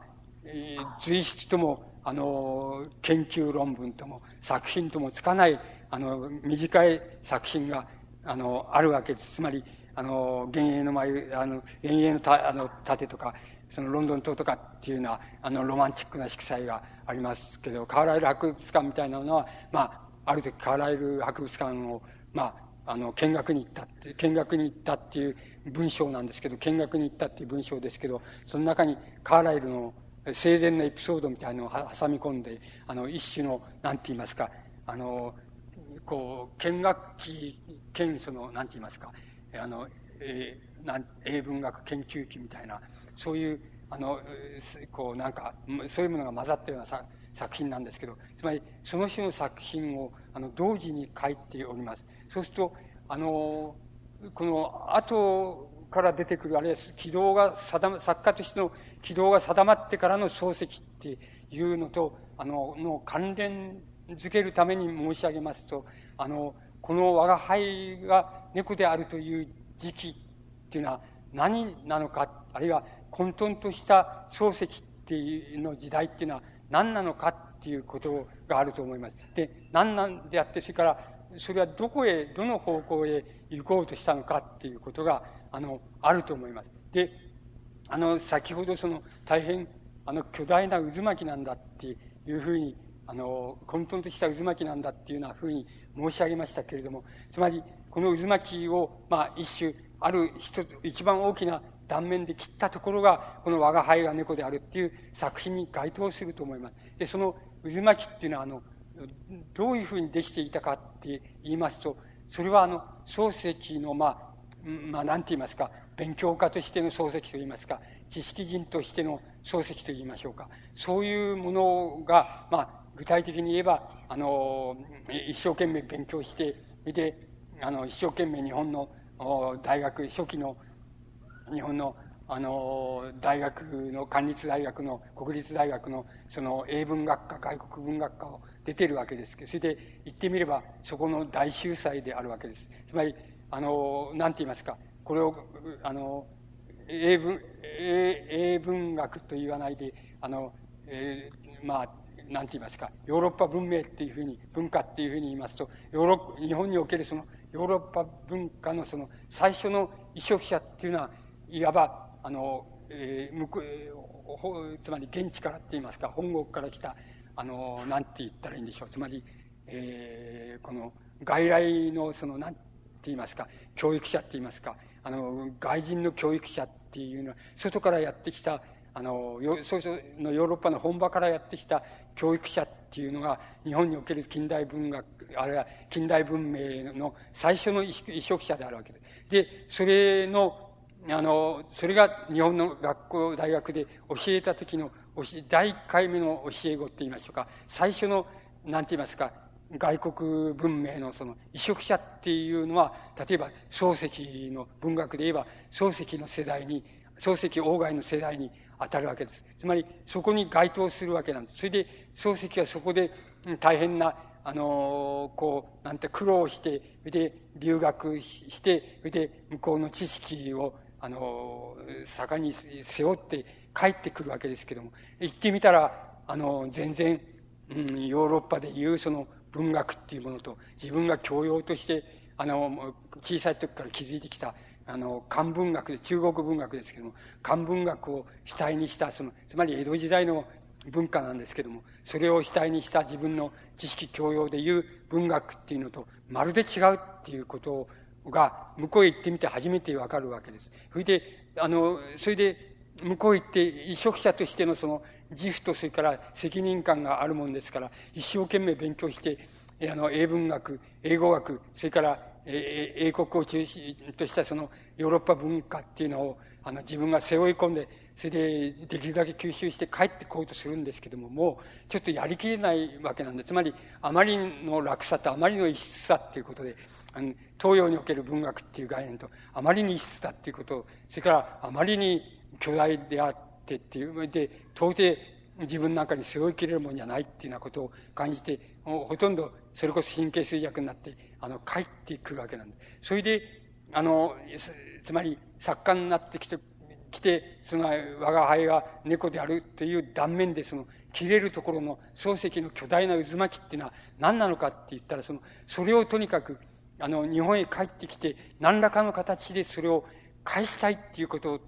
つまり、あの、吐き出してしまいたい。それ、吐き出してしまうっていうことは、あの、もうお返しするっていう意味合いとか、それからもう捨ててしまうっていう意味合いとか、あの、あるいはせっかく勉強してきたんだから、あの、これ、これを吸収したものをこれ吐き出すんだ。つまり、表へ出すんだっていう意味合いとか、たくさんの意味合いがあります。つまり、これは漱石自身の中に全部あったものです。つまり、俺は全部こんなものは捨てちゃいって、嫌だから捨てちゃいっていう意味合いと、それから、あの、せっかく勉強してきたんだから、これ、あの、吸収したものは出しちゃおうと。あの、出して軽く、身を軽くなろうっていう、とかっていうような意味合いも、両方も含まれています。つまり、で、嫌で嫌でしょうがないっていう意味合いも含まれています。つまり、あの、こういう、その漱石の様々な思いっていうようなものを全部、とにかく吐き出していくっていう、吐き出してしまう。それが、多分、漱石が、あの、漱石の混沌とした渦巻きが、あの、なんて言いますか、こう、あの、こう、辿っていく、その、方向性だっていうふうに言うことができます。だから、あの、ロンドン島とか、その、あの、カライル博物館とか、それから、えあの、幻影の盾みたいな、そういう騎士物語をアレンジした、そういう相話とかっていうのは、あの、性格という、文章の性格といえば、小説ともつかないし、あの、エッセイともつかないし、研究ともつかないし、あるいは旅行記、見聞記ともつかない。つまり、様々なあの、こう、なんともこう言いようがない作品なんですけれども、この言いようのなさは何かって言ったら、漱石の中に、あの、言いようの、それを吐き出すことが言いようのない思いだったっていうことを意味します。つまり、あの、せっかく学んできた学問だから、あの、それを吐き出し、あの、ちゃんと出しましょうっていうこととか、もうこれは重くてしょうがないから吐き出してしまいましょうとか、あるいは、あの、こんなものはもう、あの、自分が考えている文学とはまるで違うんだから、これはもう、あの、どんどんもう、捨ててしまいましょうとか、そういう様々な意味合いを込めているものですから、それらの、あの、この、例えば、あの、ロンドン島でも、幻影の前でも、あの、縦でも、あの、なんて言いますか、なんて言って、つまり名付けようがないんです。つまり、初期の、あの、日本の明治の文学の中に入れ入れようとしても、名付けようがないんです。写生文でもないですし、もう自然主義文学の、あの、みたいなもんでもないし、もう名付けようがない作品です。だけれども、漱石にとってはこの名付けようもない、それで、あの、我々からすると、なん、これなん、どこが面白いんだって言ったら、あの、ちっとも面白くはないって、ただその難しい、あの字で難しい表現がしてあってって、あの、漱石の知識教養の筆は大変よくわかるし、あの、漱石のロマンチシズムもわかるし、その、いろんなことはわかるけど、これ言いようがない作品だって、何とも言いようがないじゃないかっていうような風に、あの、思えて我々が敬遠して、このやまない作品なんですけど、漱石自身にとっては、そういう意味とは違って、逆に、あの、これを吐き出さなきゃ自分が軽くなれないっていうような意味合いを持っていたと思います。で、もちろん、あの、知識自慢である漱石っていうようなものも、ここに入っていますし、英文学徒としての、まあ、学識のあるところを、あの、が一人でに徹しちゃってるっていうような面ももちろんあります。それから、もちろん、あの、漱石の、なんて言いますか、東洋東洋の文学、つまり漢文学ですけども、漢文学に対するその教習のようなものっていうようなものも、あの、この中に、あの、込めてあります。それから、あの、一種の、ロマンチシズムあって、あの、騎士物語って、あの、中世の騎士物語に対する、その、なんて言いますか、自分のロマンチックな、その思い入れっていうようなものものもこの中に含まれています。つまり様々なものも含まれていて、これ言いようがないわけですけれども、これは我々が考えるほどあの、つまんない、漱石にとってはつまんない作品じゃなかったということを意味しています。つまり、あの、混沌とした漱石が自分の方向を見つけていくためには、どうしてもこれを、あの、吐き出していくって言いましょうか。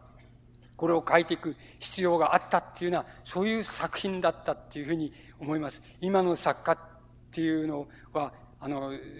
大体漱石とは全部逆なんです。あの、えっと、あの、もういい加減方向がついて、あの、どんどんいらないものは捨てていったらいいのになっていうふうになってから、学者向かした小説を書いてみたりするような人が多いわけですし、また小説家やってりゃいいのにいいのになっていうのに、あの、学校の先生やりたかったりとかって、そういう、つまり漱石がやる、やったこと全部反対のことをやるわけですけど、漱石はやっぱり、あの、文明って、西洋文明と担って、あの、つまり、に、こう、担ってこいっていうのが、一種の、ま、なんて言いますか、国家的使命みたいに感じていった真面目な人ですから、で、また大秀才ですから、あの、もうす、こう、なんて言いますか、いっぱい背負い込んできて、いっぱいわからなくなってくるわけです。それで、一体文学とは何かっていうのは全部わかんなくなって帰ってくるわけですね。そのからいっぱい勉強家ですから、いっぱい背負い込んで、あの、来るわけです。で、背負い込んできた、来るんだけど、自分では主観的には自分はダメだっていうふうに思ってる。何にも勉強してこなかった。何にも分かってこなかった。つまり、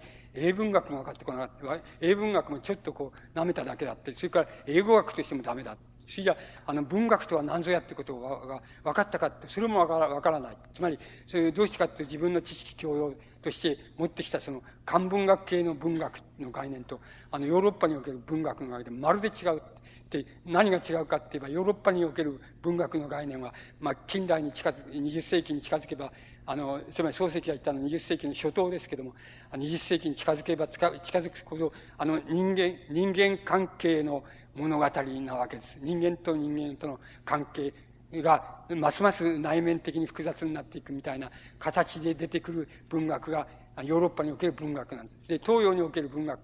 っていうのは、まあ、大雑把にたった一言で言って言えば、自然と人間との関係についての文学、関係についての渡り合いっていうようなものが、あの、漢文学、つまり東洋の文学なんで、漱石はそういう教養を、あの、青年期までに進んでいくわけですけれども、まるで文学の概念が違うと。そうすると、文学とは何ぞやもわからない。英語もいい加減にしかわからない。わからない。つまり、英国人に比べたらまるでお話にならないしかわからない。それで、英語学もわかんない。な何のために行ったかわかんないって思って帰ってきて、それで、ただ、背負い込んだものはたくさん背負い込んできますから、それを吐き出すっていうような形になっていくわけ。それと、これを吐き、これを吐き出すっていう形が、あの、初期の、あの、なんて言いますか、あの、騎士物語をアレンジしたような、そういう作品に象徴されるものが、大体、漱石は、これを吐き出さなきゃ俺はもう生きていけないっていうくらい、あの、切羽詰まった感じで吐き出していったものなんです。そういうところが、それは僕ら、現在の僕らから見ると、一番漱石の作品の中でつまんなくて読みにくくてっていうような作品になって、それでただあるのは、その漱石の、まあ、学問のほどって言いますか、勉強してきたほどは大変よくわかりますよっていうくらいしかよくわかんないで、ちっとも面白くない作品だっていうふうに、今の我々からそうにしか見えないわけです。で、あの、だけれども漱石にとってはもう、これを脱ぎ捨てなければ、大体自分はもう、方向づけができない。つまり、文学は何ぞやっていうことにこだわってきた自分自身もまた、あの、行く道がわからないっていうほど、あの、重要な作品だったっていうふうに言うことができると思います。つまり、あの、ある意味で言いますと、その、えー、こう何回成熟し、そして、あの、なんて言いますか、軌道も定まり、そしてまた、あの、作品としても大変立派になっていった、あの、後年の、つまり、それから以降の漱石よりも、あの、ある意味で言ったら、この、我が輩が猫であるっていうのを、一つの大断面として、あの、そこの後ろに点々してるって言いますか、点々とある作品群で、あの、本当はちっとも面白くないんだけれども、あの、漱石にとっては非常に重要な、あの、混沌をなんかどっかに、混沌の渦巻きをどっかに方向づけて整理していくためにどうしても必要だった作品っていうふうに考えると漱石にとってはとても重要な作品だっていう読み方をもしされるならばあのこの初期の作品っていうのは大変面白い作品っていうことにあのなっていくと思います。つまりあの、それほどやっぱりこれは重要な作品だっていうふうに、あの、言うことができできると思います。で、こういうふうなところを、あの、最後に、あの、なんて言いますか、我が輩が猫であるっていう作品と、その作品の背後にある作品、あの、作品群ですけど、つまり、なんとも日本のあの近代文学のこのジャンルの分け方では何とも言いようのない作品なんですけど、それらの作品群のあの位置づけを、と言いますか、意味づけをそういうようにやってしまいますと、あの、それ、あの、後の、今日お話しする後の作品に、あの、つながっていくんじゃないかっていうふうに思います。で、あの、早速もう、次の作品に、あの、入っていこうっていうふうに思います。えっと、次に与えられた作品っていうのは、あの、夢十夜です。で、あの、えー、えー、あの、このテテーマを、もう、なりましたかね。それじゃあ、あの、少しお休みして、あの、後の作品。どうも申し訳ございません。えー、じゃあ、あの、ここで10分間ほどの休憩時間を取りたいと思います。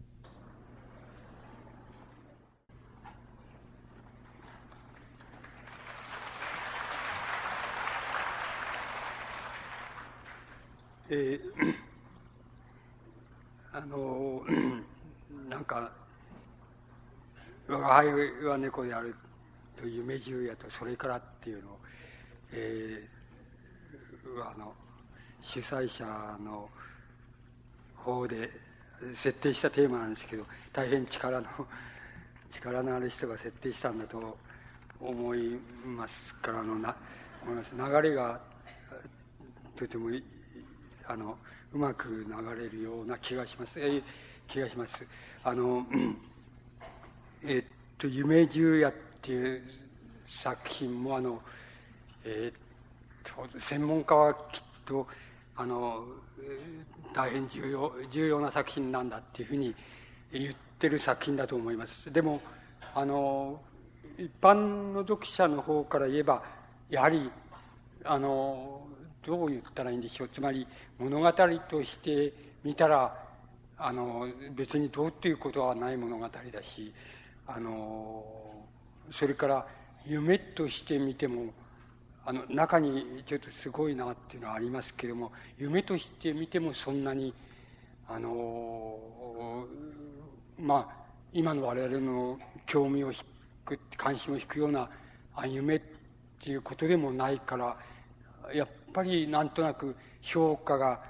あのつけにくいしまたこれだけを読もうっていうような人はなかなかないんじゃないかっていうふうに思います。例えば、えっと、聞くところに言いますとその「心」っていう作品が一番今でもあの 読まれているそうですけどもあのそういう心な心をあのいいと思って読む読者が例えば「夢十夜」がいいと思って読むっていうことはとても考えられない、えー、ですからそういう意味ではやっぱりあのなんとなくこう脇に避けられたあるいは初期でまだあの漱石が漱石らしくなっていないあの時のあの作品なんだっていうところで読まれているような感じがします。ところで、うん、先ほどの流れから言いますとやはりあのこの「夢十夜」っていうのはあのとても重要な作品だっていうふうに僕には思われます。であの、えっと、どこが重要かっていうところからあの申し上げてみますとあのこの「夢十夜」っていう作品はあのそれは人さまざまに読んで分析できるわけだと思うんですけども、僕はあの、一番大掴みに夢十夜っていう作品の性格付けを、あの、しろって言われたとすれば、あの、僕はあの、宿、宿命の物語だっていうふうに言う、要約すると思います。つまり、あの、宿命、人間の宿命っていうのは、あの、どこで決まるかっていうことなんですけども、あるいはもっと限定しまして、漱石の宿命っていうのはどこで決まったんだっていうふうに申し上げますと、まず、第一義的には、あの、うん、つまり、えっ、ー、と、母親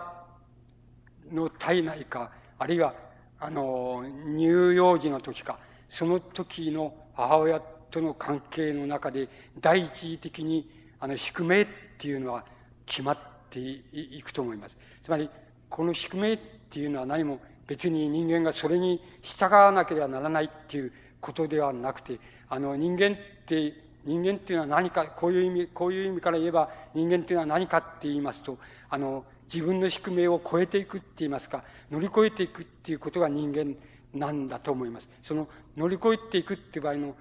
宿命っていうのは何なんだって、それはどこでできるんだって言ったら、もう、あの、あの母親のお腹の中にいる時か、また出てから数年の間、そのところで、あの、第一次的には決まってしまいます。で、これこれを、これを決まってしまいますと、人間はもう決定論になってしまうわけですけども、あの人間はこの決定論にあがあ抗うためにって言いましょうか、この決定論を超えるために生きるわけでして、あるいは超えることが生きるっていうことであるっていうふうにあの言うことができます。つまり、これは極めて内在的にあの人間っていうのを理解した場合には、社会的人間じゃなくて、あるいはその他の制度としての人間じゃなくて、あの内在的な人間っていうところからの人間っていうのを解釈します。理解しようとすると、この宿命っていうのを超えるために、超えることが人間の生きるっていうことなんだっていうことになりますし、その生きるっていうことを絶えず引っ張ろうって引っ張っていくのが宿命だっていうふうに考えますと、この宿命っていうのは第一次的に形成されるのはその時代です。つまり、その時に形成されてしまいしまいます。ですから、もちろん我々はそれを知らないわけです。つまり、誰も、あの、成人してからのち、そんなものは知らないわけです。知らないけれども、いわば、あの、無意識のうちに引っ張っているものだっていうふうに理解されればいいと思います。あの、これが、あの、宿命だと思います。で、あの、漱石にとっても、やっぱり、あの、この夢十夜っていうのは、そういう意味合いで、宿命に、自分の宿命についての、漱石の宿命についての物語だっていうふうに読むのが一番、あの、僕なんかに言わせれば、あの、一番妥当妥当っていうか、一番読みやすい、流れとして読みやすい読み方だっていうふうに思います。で、あの、それだ、それを、あの、前提としまして、この夢十夜っていうのは、あの、まあ、多少、あの、多少、あの、細かいところに触れていきたいと思います。で細かいところに、あの、触れる場合に、どこで触れたい、どういうふうに触れたいかっていうと、あの、まず、いくつかあります。で、一つは、あの、一体わけ、わからない、わからない、あの、えなんて言いますか、わからないなって、わからない作品だなっていうふうに読めるものと、それからこれはとてもよくわかるっていうふうに、あの、読めるものと、それから、まあ、うん、なんて言うんでしょうか、一種の、うん、その、おなんて言いますか、夢っていうものが、えっ、ー、と、人間の夢っていうものが、なんて言いますか、この、単に自分の乳幼児っていうこと、ことにつながってるつながり方だけじゃなくて、あの人間の乳乳幼児期って言いますか、人間のずっと奥の、あれは大昔でもいいんですけど、大昔のところにつながっていくという意味合いに受け取れる。つまり、民族学とか人類学が言う、その、対象とするところですけども、そういうところにつながっていくような夢っていうのと、あの、大雑把に言いますと、その、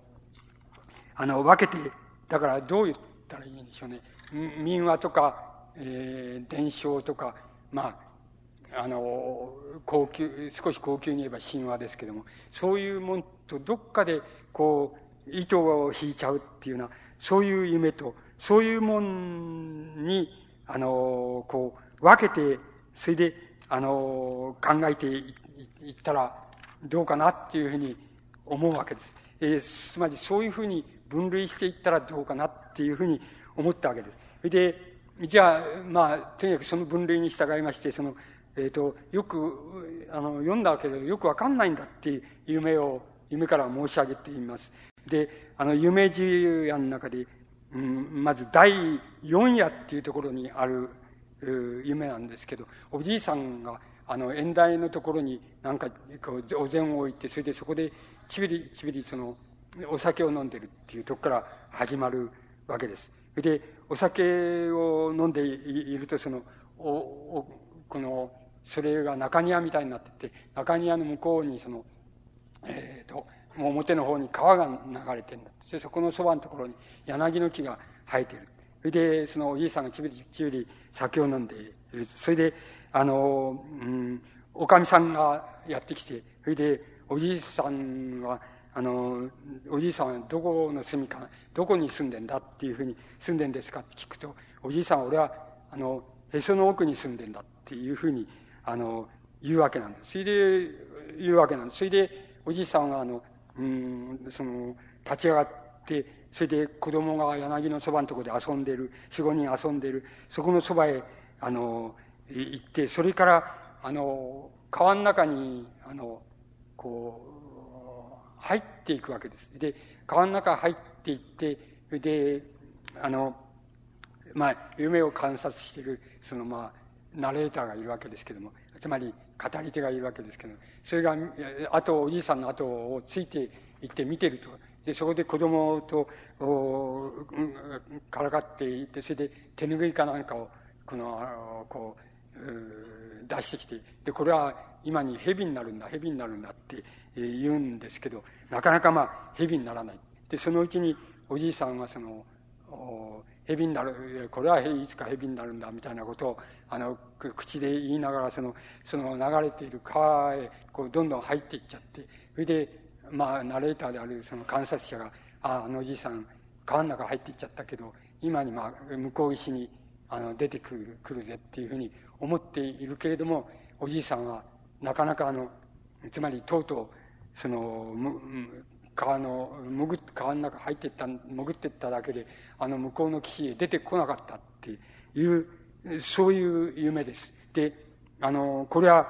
あの、つまりおじ、普通いう意味で言えば、おじいさんは、そうやって川に入って、一人入って、あの、えー、それで帰ってこなかった、つまり出てこなかったんだから、おじいさんは死んじゃったんだって、あの、死んじゃったんだっていうあの、夢だと思います。ところがおじいさんが死んじゃったっていうのは、ただ死んじゃったっていうのはおかしいのだって。で、あの、つまり住んで石の石がなかったら、あの、どっかもう、あの、背が立たなくなっちゃったところで引っ返してくるとかなんとか、そういうことをするはずなのに、あそのまま入っていっちゃって、で出てくると思ったら出てこなかったっていうんですから、やはり死ぬ意志があってって言いますか、自殺する意志があって、あの、死んだんだっていうふうに普通だったら受け取れるわけなんです。ところが、あの、これ読んだ印象で言えば、本当はわからないし、よくわからないんです。つまり僕はわからないんです、あの、多分専門家でこれを解析している人がいるんじゃないかと思うんですけど、僕は読んでおらないのでわからないですけども、あの、僕にとってはわからない、これはわかんない作品だよなっていう、あの、いうふうに読めた一つなんです。で、何がわからないかっていうと、つまり、だ誰でもそうでしょうけど、つまり、あの、背が立たなくなって息が苦しくなったら引っ返してくるとか、あの、なんかするはずなんだって、それじゃなければ、初めから自殺の意思を示しておいて、それで行くはずだっていうのが、普通夢じゃないところの、あの、おじいさんの振る舞い方の、当然な振る舞い方なんですけども、そのどちらもしないっていう、この、この、第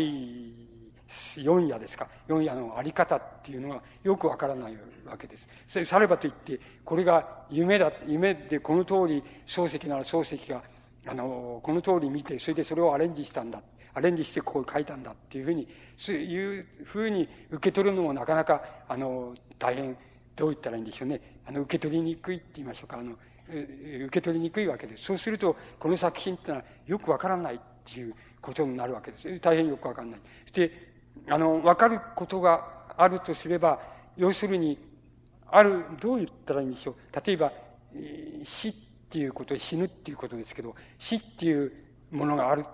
こう考えがあるとすれば、死っていう考えは、どっか、生き、生と比べて、生きているとか、どっかで境界、病気になるとか、あの、事故に遭うとか、どっかで何かがあって、それで死に行くっていうふうに、普通ならばそうあるべきところを、この、あの、作品は、なんて言いますか、スムーズに、あの、死の方へ行っちゃうわけなんで、初めから死の予告もない代わりに、スムーズに死の方へ行っちゃうっていう、そういうことっていうのは、あの、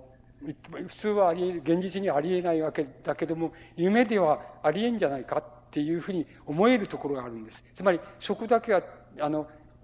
物語としてはわかんないけれども、あるいは現実の話としてはわかんないけど、夢だったらそれはちょっと、そこは見れるんじゃないかなって、誰でもそういうものは見れるんじゃないかなってスムーズにこう、だんだん潜っていっちゃって出てこなかったっていう、そういうあれっての見えるんじゃないかなと思いますから、そこだけはもし分かるって言いたければ分かると思え思えるわけです。だけれども、全体としてますこの物語はよく分からないっていうのが僕の印象です。この分からないっていうことは、あの、とても、あの、分かるっていうことと同じくらい、あの、とても大切なことだと思います。それから、分からないということがあることは、あの、とても重要なことだっていうふうに僕には思います。つまり、人間に分からないことがあるってことは、とても重要なことなんで、あの、夢っていうのはしばしば、あの、分からないところをスッと、スッとこう、境界を越してしまうってことがあるわけで、これは、まあ、その一例っていうふうに見れば、夢はそこにあるなっていうふうに思えば分かんないことないんですけども、でも全体の物語として見たら、まるでよく分かんない物語だっていうことになります。あの物語として分かんなくても、夢で分かればいいっていうあ、物語もあるわけですけども、あの物語としてもよくわかりません。夢で、夢物語としてもよくわからない。ただ、あの、夢の断片として見るならば、今のスーッとこう、川の中にだんだんだんだん入っていって、それで出てこなかったっていう、その入り方と出方っていうのは、夢の中であり得るっていう意味合いでは、あの夢らしいところが一点あるっていうような意味では、あの、まあ、分かったと分かると言ってもいいんですけど、大体分からない話だと思います。もし、あの、第4夜っていうのも分かりません。それから第5夜っていうのもとても分からにくい、えー、ものです。つまり第5夜っていうのは、あの、自分が戦をし、戦をして負けて、それで、あの、敵、敵の対象に捕ま捕まっちゃった。で、捕まっちゃって、お前は死ぬ、死ぬのを選ぶか生きるのを選ぶかってっていうふうに聞かれるわけです。死ぬのを選ぶっていうことは、もう降参し、あの、嫌だぞ、降参するのは嫌だぞって、えー、で、首をはねられて死ぬってことで、それから、あの、生きるのを選ぶっていうのは、まあ、お前の降参したとお前の言う通りするっていうことを意味すると。で、えー、この私は、つまり自分がその、大いに突っ張るわけです。それで、あの、ただ死ぬ前にその、えー、女の人に、知ってる女の人に会いたいんだっていう、こういう、あの、ふうに言うんだ。そうすると、明け方の、その、明け方の鶏が鳴く前、えー、までに、えー、ならばその女、女と会ってもいいと。えー、しかしそれ以降は会うことはできないっていうふうに、敵の大将が言うわけです。そして、えー、あれしてると、それで向こうから、あの、馬に乗って、その、女の、その女がやってくるわけです。で、えー 自分はかがり火の前に引き据えられて、あの、描かれてるんですけど、そこをやってくるわけです。そうすると、その時に、あの、おなんて言いますか、うまいのってやってきた、あの、その女が、その、なんか、えっ、ー、と、岩のところに馬の沈めみたいのをかけ、がかかって、そのまま、あの、突っかかってしてすっ転ばってしまうんです。その時に、あの、鶏が鳴いて明け方になってしまうわけです。それで、あの、まあ、この第4夜の結末のところの文章は、あの、あの鶏を泣かしたのは天の弱だって言うんですね。天の弱が泣かしたんだ。で、だから、あの、その、ひめを突っかけてしまった、その女の子のひめが、女の子が、あの、この馬のひめが取れて、それで起き上がってこない間は、その、あの天の弱は 自分の敵なんだっていうふうにまあ、書いてあって、それでそこで終わるわけです。で、この、あの、第5夜っていうのも、とてもよく、よく意味がわからない、あの、作品だと思います。で、あの、うん、えっと、まあ、漱石自身が、それじゃ書きながらこれ分かったかって言ったら僕は分かんないんじゃないかなと思うんです。あの、自分で分かんない作品じゃないかなっていうふうに思えて仕方がないんですね。それで、うん、漱石はそれを連想したかどうか知らないけど、僕はこれで、この話では連想したのは、ただ、あの、一つの平家物語の中で、あの、木曽の義仲が、やっぱり最後に、あの、戦に頼朝の乗り降りの軍勢に敗れて、それで、あの、家来、側近の家来を一人連れて、あの、一人か二人か連れて、それで逃げていくんですね。そそして、もう、これまでっていうところで、いうところで、あの、自分の好きだった女の人に会いたいっていうことで、それあの、会ってから死のうと思って会いに行くわけなんですね。会うんですね。それで、あの、側近、あれがその、それじゃ会ってる間だけ自分が敵が来たら自分が防いで、あの、敵を入れないようにしようって、二人で会う、えっ、ー、と、吉中がその、会うわけです。自分の京都時代の恋人と会うわけです。それで、だけど、なかなか出てこないわけですよ。名残が欲しくて。それで、あの、出てこない。そうすると、その側近のその勇者なんですけども、それが、あの、お腹を、お腹を切っちゃって、腹切っちゃって、それで、あの、大将軍が、あの、この死に際にその女と戯れ、女性と戯れてて、それで死に遅れたっていうふうに、あの、聞こえたら、とても、あの、恥ずかしい恥と思うから、自分はまず先にあのお供をするするつもりだっつってあの腹を切って死んじゃうんですね。それで義仲がその女の人と別れて出てきてそれで、え義仲もまあ死んじゃうっていうそういう話が「平家物語」の中にありますっけ。とてもいいところなんですけどもあの話がありますけどもこの僕はそれをなんとなく連想しました。しかしこれは全く僕にはその意味不明であるっていうつまり物語不明であるっていうふうに思いましたし物語が不明であるあの小説っていうのは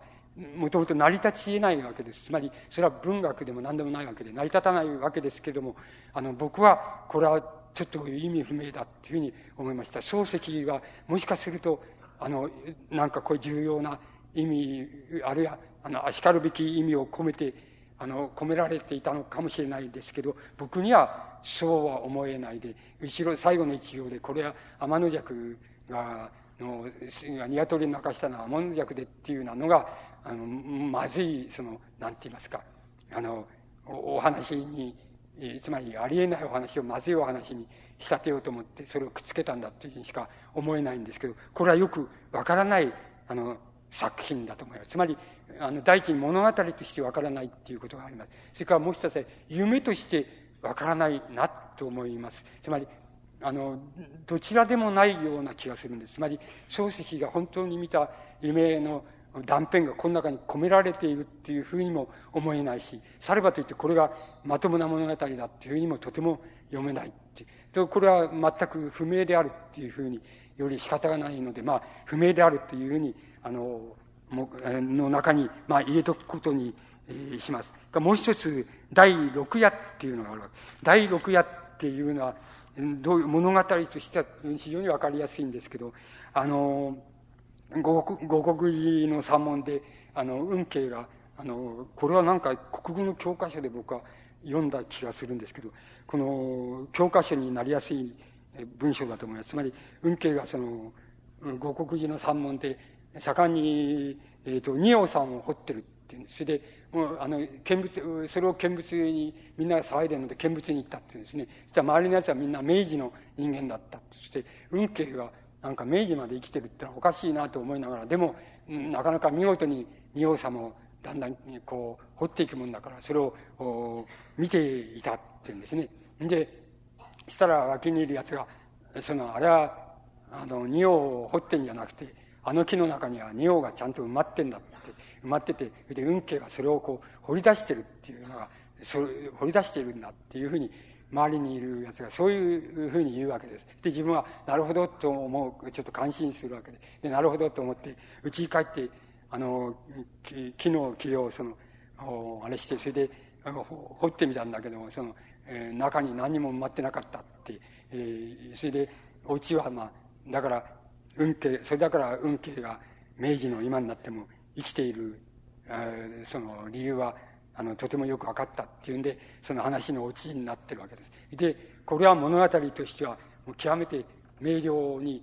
あの、明瞭なわけで、非常に分かりやすくて、あの、国語の教科書に入って、入れるくらいですから、ものすごく分かりやすい物語なんです。ところが、あの、物語として分かりやすいっていうことは、この、夢十夜として分かりやすいっていうふうに思えない、僕には思えないわけ、夢として分かりやすいとはとても思えないわけです。つまり、あの、夢としては、あの、無意味なんじゃないかなっていうふうに。だから、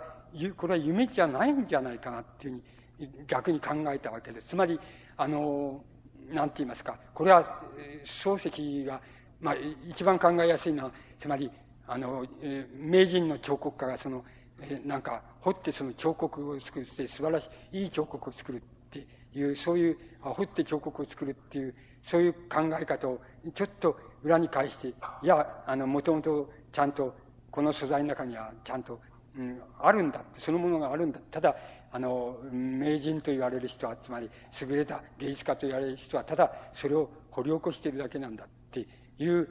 その言い換えっていうのが元にあって、それで漱石はこの話を作ったんじゃないかな。つまりこの物語を作ったのは漱石じゃないのかなっていうふうに、あの、思えたわけです。ですから、物語としてはもう分かりやすくて、あの、疑う、どこにも疑問の余地はどこにもないわけで、ただ、あの、まあ、見ている人が明治なのに、掘ってる運慶は鎌倉時代だって、それは言葉としては大変、あの、矛盾でありますけども、それは物語としてはちっとも矛盾じゃないっていうふうに言えば、言えるわけです。そうすると、この話は、つまり、あの、僕に、あの、宿命、先にそういうふうに僕は、あの、性格づけたわけですけども、この宿命の意味をなさないんじゃないか。つまり、漱石がこれを作ったとしても、あの、うん、作ったとしても、これは何ら宿命っていうことを、あの、ことを象徴する、あるいは何らかの意味で象徴する話としてみたら、全然話になってない、物語になってないんじゃないかなっていう。つまりこれはただ、あの、作られた物語、短編っていう意味合いでしか、あの、意味がないので、これは宿命の物語っていう観点から言ったら、全然意味が不明であるって、わかんないっていうふうに思えた、思えたわけです。ですから、まず、僕はあの、わかんない作品っていう、えー、わかんない夢って言いますか、そういうもってして、まあ今の三つのものはもうよ、避けてしまうっていうふうに考えたわけです。そうすると、あと、今度はこの次にわかる、わかる夢っていうふうなものを申し上げますと、あの、この、例えば第一夜っていうのはわかり、とてもよくわかるっていうふうに思えたわけです。つまり、第一夜っていうのは、要するに女が死にそうになってて、そのそばにいて、あの、目を覗き込んで、あの、ちっとも死にそうに思えないんですけども、あの、女の方は、もう私は死にますっていうふうに言うわけです。それで、あの、私が死んだら、あの、100年後にまたやってきますから、その時は会いに来てくれますねっていうわけです。で、会いに来るよ、来るっていうわけです。そして、あの、それを聞いて女が死んでしまうわけで。で、その時に、その、なんか、自分を、ある、あの、貝殻でもって穴を掘って、あの、そこへ埋めてくれ。で、あの、埋めたら、その、空の星のかけらを、その、上にその墓標と、墓標の代わりに置いといて、それで、あの、あと100年間待ってくれっていうふうに言われるわけです。それで、あの、その通りに、あの、女を抱えて、それで穴を掘った穴の中に埋めてやって、それでその土をかぶせて、そこ、星のかけらをそこに上に置いて、それであと、待、ま、待ってるわけです。それで、あえ、ー、と、日が昇って、また日が暮れてっていうふうに、まあ、それが何回も何回も、えー、繰り返された。それでそのうちに、その、あの、なんか墓石の、こう、あれを通って、その白い百合の花が、こう、うん、の茎が自分の方に向かってきて、自分の胸のあたりのところで百合の花が開いてそれで止まったって、えー、言う、言うんですね。それで、あのそ、えー、つまり、あのこう空を見たりするんですけど、あの、これが、要するに、あの、もしかするとこれが、あの、その女、死んだ女の生まれ変わりって言いますか、じゃないかなっていうふうに思うわけです。で、あの、よくよくその考えてみたら、あの、やっぱり100年経てたんだっていうふうに、あの、その自分が思ったっていう、あの、それだけの話としてはそれだけの話なんです。で、あの、これは、えっ、ー、と、えー、つまり、いくつかのところが、あの、夢だ、あの、夢だっていうふうに思います。本当の夢だっていうふうに思います。で、あの、うん、例えば、その赤い石のところのそばから、その百合の花が出てきてっっていうようなところそういうところは、やっぱり夢、本当の夢、こういう、この日の本当の夢を見たんじゃないかなっていうふうに、あの、思えるわけです。で、あの、まあ、来る日も来る日も、その、日が昇ってまた落ちて日が昇ってまた落ちてっていうそれが繰り返されたっていうのもなんとなくその夢の感じっていうのが、えーと、ちゃんと夢の実感っていうのが出ていますしそれからそのじゃあこのなぜこんな夢を見たんだろうかっていうその夢の動機っていうのまで遡ってみますとあのこれは多分あのあれじゃないでしょうか。つまりあの好き好意を寄せていたその兄嫁がいるわけですけれども兄嫁のことがどっかに心にあってそしてあのこう死んだ兄嫁のことがこういう形で夢に出てきた。っていうことがすこぶる漱石にとってあり得ることのように思いますのでこれはとてもよく分かりやすくてそれであのいい夢でそれを多少のその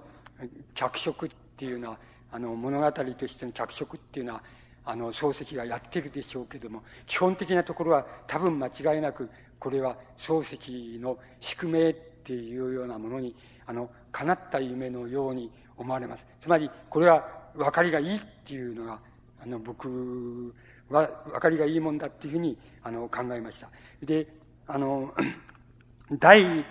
ー、第2夜っていうのも大変分かりが良くて、第二夜っていうのは何かって言ったら自分は、あの、禅寺へ行ったんだって、禅寺へ行って、あの、行った行って、その、盛んに禅寺で座禅を組んで修行したんだけど、なかなか悟りが開けないってして、お前は侍のくせに、あの、で、和尚にその、お前侍のくせに、あの、だらしないと、そのちっとも悟りは開かないで、開けないで、だらしないやつだっていうふうに言われるわけで。それで、あの、大いに憤慨して、それで、もし悟りを開けなかったら、俺はもう死んじゃうっていうふうに思うわけでそれからあの悟りが開けたらあの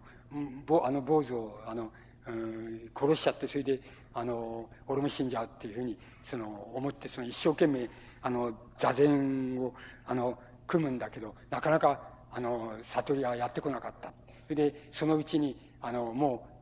うあの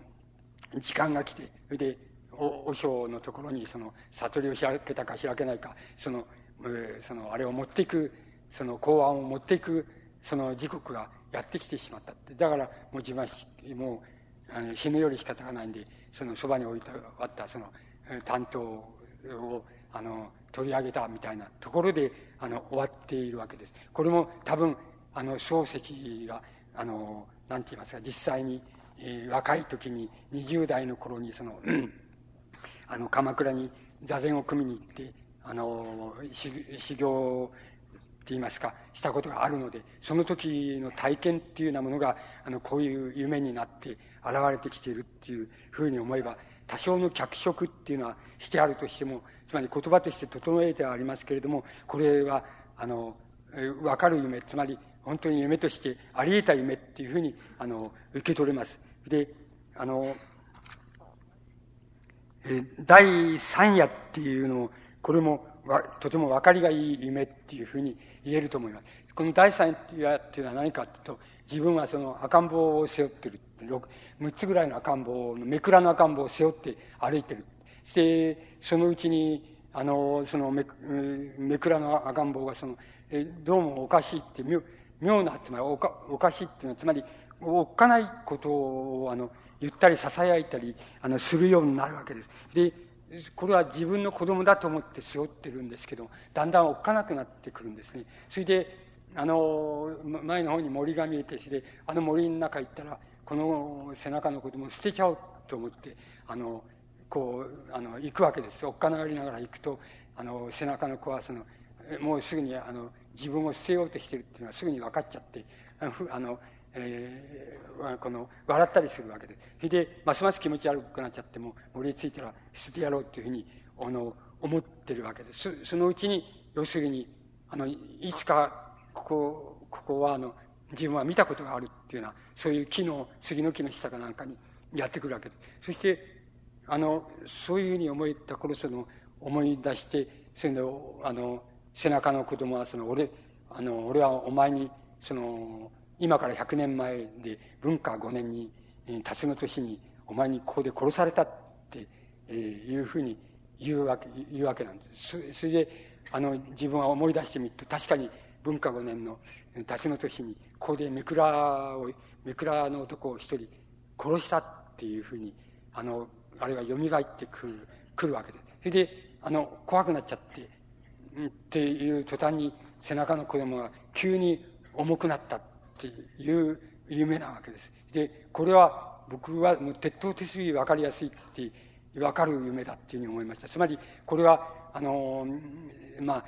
えー、その精神分析学者だったらば、つまり漱石の現在と言いましょうか、あの、原因抑圧と言いましょうか、最初の罪の意識って言いましょうか、それが、あの、この夢を見させているっていうふうに思えるわけです。つまり、漱石には、あの、母親との関係、えー、から来るその、あの、恐れと不安っていうのが、あの、ありま、英治の時にありまして、それが、まあ、漱石の原抑圧で、あるいは、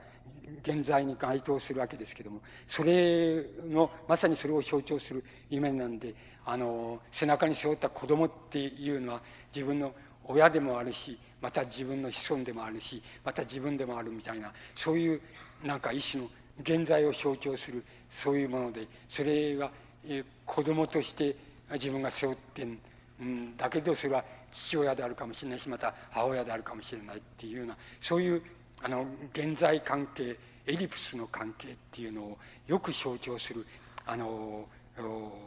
その夢だと思います。それからもう一つ言えることは、あの、この詩の、あれはあの、あの、その、あれですね、その、ゲゲゲの鬼太郎の中にも出てくるように、つまり、ずっと遠いところの、なんて言いますかね、つまり、あ民話とか、あの、伝承とか、えつまり、えー、説話とかね、あるいは神話とか、そういうなんか遠いところ、遠いところから、こう、こう面々とこう、語り継がれているような、ある一つの感覚がこうあってそれとずっとつながっているようなそういうあのものもこれこの、うん、第三夜っていうのはよくあの示していると思います。ですからこれはあの夢としても典型的でっていうかそのおあつらい向きでまたあの夢としていい夢ですしまた物語としてもあのとてもよくあのいい物語になっている夢でまあこの夢十夜の中では、まあ、けあの傑作な夢の一つだっていうふうにあの思います。つまりこれは生まれ変わり伝説って言いましょうか。生まれ変わり変わりの民話と言いましょうか。そういうものとあの人間の持っている現在と言いましょうか。その原抑圧と言いましょうか。つまり乳幼児の時までにそのあの母親との関係でもってあのこう何か自分が持って持って無意識の中にちゃんと入れて入ってしまっている。そういうあの現在っていうものとそれからその民話の世界の生まれ変わりっていう説話とは一緒になった。大変あのいい夢でかつ分かりやすい夢だっていうふうに思います。であのえっ、ー、と第、えー、七夜っていうのがまた、えー、わ分かりやすい夢です。要するにえー、どういう意味かって簡単なんであの大きな船に乗ってその、えーと、あの後悔をしているとそうすると そのなぜかその船に乗ってることがその怖くてあの怖くて不安で悲しくてしょうがないくなっちゃってなんか死にたくなっちゃうようにしてその船乗ってるわけです。でところがそのそういう悲しくてしょうがないっていうのは自分ばかりかと思ったらそうじゃなくって他に乗り合わせてる人もなんか悲しそうに涙をこうしたりしてる人がいたりして本当にあのそういう雰囲気を持った船大きな船に乗って後悔してるわけです。それであのとうとうもうやりきれなくなってでもここから飛び込んで死んじゃおうと思ってそれで飛び降りるわけです。それで飛び降りたんだけど要するになかなか飛び降りてから要するに水面まで着くのが、えー、とてもなあの長くてつまり大きな船で長くてなかなか水面に着かない。でそのうちにあの船自体は先へ行ってしましまうわけで。でだけどまだまだ水に着かないまだ水に着かないってあのいうところであのでその水につかない落っこちてる途中でそのあこんなにあれ怖いならまだあの船に乗ってた方がましだったなっていうふうに後悔するっていうふうにそれでだけどまだ水につかないっていうところであのこの第七夜の夢っていうのは終わりです。でこれも大変あの夢として分かりやすい夢じゃないかなっていうふうに思います。でえっ、ー、とこれは何て言いますか？あのまあ言ってみればそのその分析的に精神分析的に言えば一種のその体内体内の体験みたいなもんなんだって。それであのこのこの恐怖と不安っていうのはあの体内の時にその母親に与えられたそういう恐怖と不安っていうののあの象徴っていうふうに返しますととてもよく分かりやすいと思います。それでなかなか下へ水面につかないっていうのもとても分かりやすいしあのこの種の、えー、あれを一般に落下の夢っていうふうに言うならば我々はあのどっかで、えー、何回かはあのこの種のつまりどっかからあの起こっていく夢みたいなものをあのやっていてそんなに気持ちのいい夢じゃないんですけどそれはあの大抵の人が持ってるはずなんですけどもその、えー、夢としてとてもまた分かりやすい夢であの夢だと思います。でこれこれなんかはもう物語としてそんないい出来じゃないですけれどもあの夢として見たらもう大変分かりやすい夢だっていうふうにあの言うことができます。で、うん、もう一つその分かりやすい夢っていうのはあの言ってみますとそのなんか、えーと、と床屋の床屋さん、ま、あの町の床屋さんに入ってで床屋さんの鏡の前に座ってると鏡にその外の風景が映るわけ外の道を歩いていく人のあれが腰から下みたいなものが見えこう分かるわけでそれであのそれを鏡をし見越しているわけですね。それでそのつまり鏡を見越しながらその、えー、散髪をやりながらその何て言いますか表の風景をとあのよく見あの見てる見えるわけです。でとかあの何て言いますか帳場みたいなところをちょっと鏡越しに見てみるとそうするとそこで女の人がいて縦膝をしてそれで盛んに 10円札をこう100枚ばかり勘定してるんですね。して勘定しても勘定してもその手元の女の人の手元にある10円札っていうのは減らないわけです。でこっちには、えー、その、えー、10円札がどんどん数え終わるんですけどまだそれ減らないって変だなと思ってで理髪が終わってからその帳場の方を実際に振り返ってみたら女の人はいなかったってそれで外へ出てみたら外ではあの金魚屋さんがあの屋台の店を出しててそれで金魚の前で、えー、あの突っ立っていたっていうそれだけの夢なんですけれども多分この夢の中心はあのうん帳場の帳場格子のところで女の人があのお札を勘定してていくら勘定してもその手元の女の人の手元にあるお札の束の数は変わらないっていうそれで自分が実際に、え理髪が終わってそこの鏡越しじゃなくて本当に見てみたらそんな女の人はいなかったっていうそれが多分あのこの第八夜の夢のその中心じゃないかなと思いますそれからそしてこの中心っていうのはあの漱石自身の何て言いますかあの、体験的なつまり宿命の割に中心のところにあのある、えー、あのものだっていうことが言うことができます。先ほどのあの何て言いますか。我が輩は猫であるでもありましたけれども漱石の何て言いますかね。あの原子とか幻聴とかっていうことがしばしば起こります起こっていますけどもなんかそういうことであの一種の原子に類するものがあのこの女の人の札を数えてる女の人となって現れてきているんだっていうふうに思います。で漱石はあの漱石の奥さんの漱石の思い出を読みますとやはり若い時にあのお茶の水の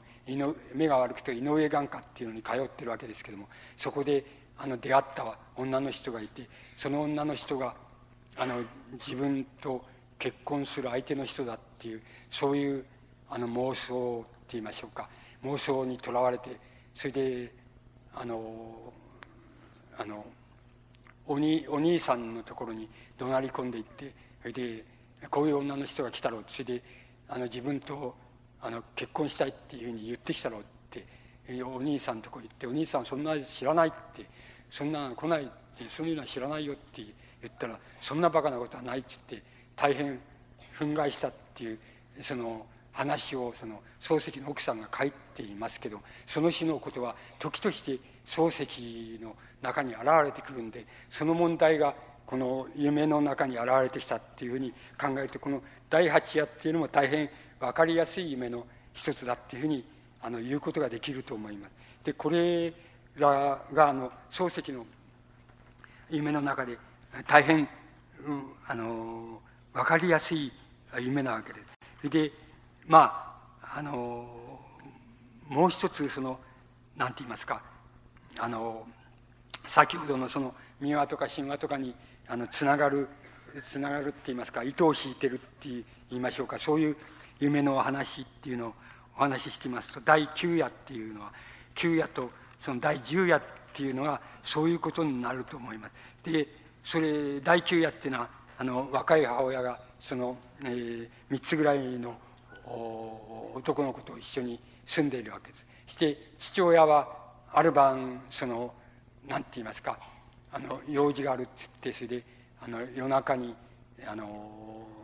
ね、頭巾をかぶってそれで裏口から出て行ったまんま帰ってこないわけですそれで母親とその3つになる子供はその毎日あのあれ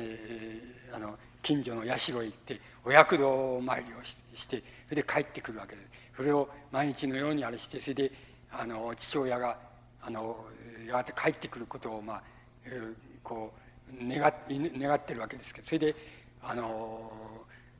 お役止まりしてる。ところがあの父親は本当はもう帰ってこないんだってあのどうしてかっていうと旅先で浪浪人にあの切り殺されてそれでもう死んじゃっていないそれだからこれは帰ってこないんだっていうのが第9夜のあの話です。これこれもやはり何て言いますか。一種その、うん、まあ民話の世界って言いましょうかね。それ伝承の世界っていうのとどっかで糸がつながるようなあの夢の話だっていうふうに言うことができます。それからもう一つ第十夜っていうのもやっぱりそうです。これは、素材は現,、現代っていうか同時代なんですけどもその町内のあの翔太郎っていうその何て言いますかあの女好きの遊び人がいてそれでその遊び人がそのある時ぼんやりして通道を通るその女の人を見てたらそれで女の人がそのあの買い物をしてると。それで買い物をしてそのに荷物をもこういっぱい買った荷物を持ってそれで翔太郎がまああの遊び人だからそれ一緒に行ってそれを荷物を持って一緒に行ってあげようかっつってその女の人の後をくっついていく。と女の人はどんどん電車に乗ってそれで、えー、山の方へ行って山の方に行ってであのあの山に登ろうとか言って山の高いところに登っていってそれであの行くとその女の人はその翔太郎に「あのお前ここから飛び降り飛び降りてみろ」と「飛び降りてみないとあの飛び降りないとあのこの、うん、豚が来てそれであんたのことを舐める舐めるから舐めるよって言うんですだから飛び降りろってそうす。ると翔太郎はその豚と、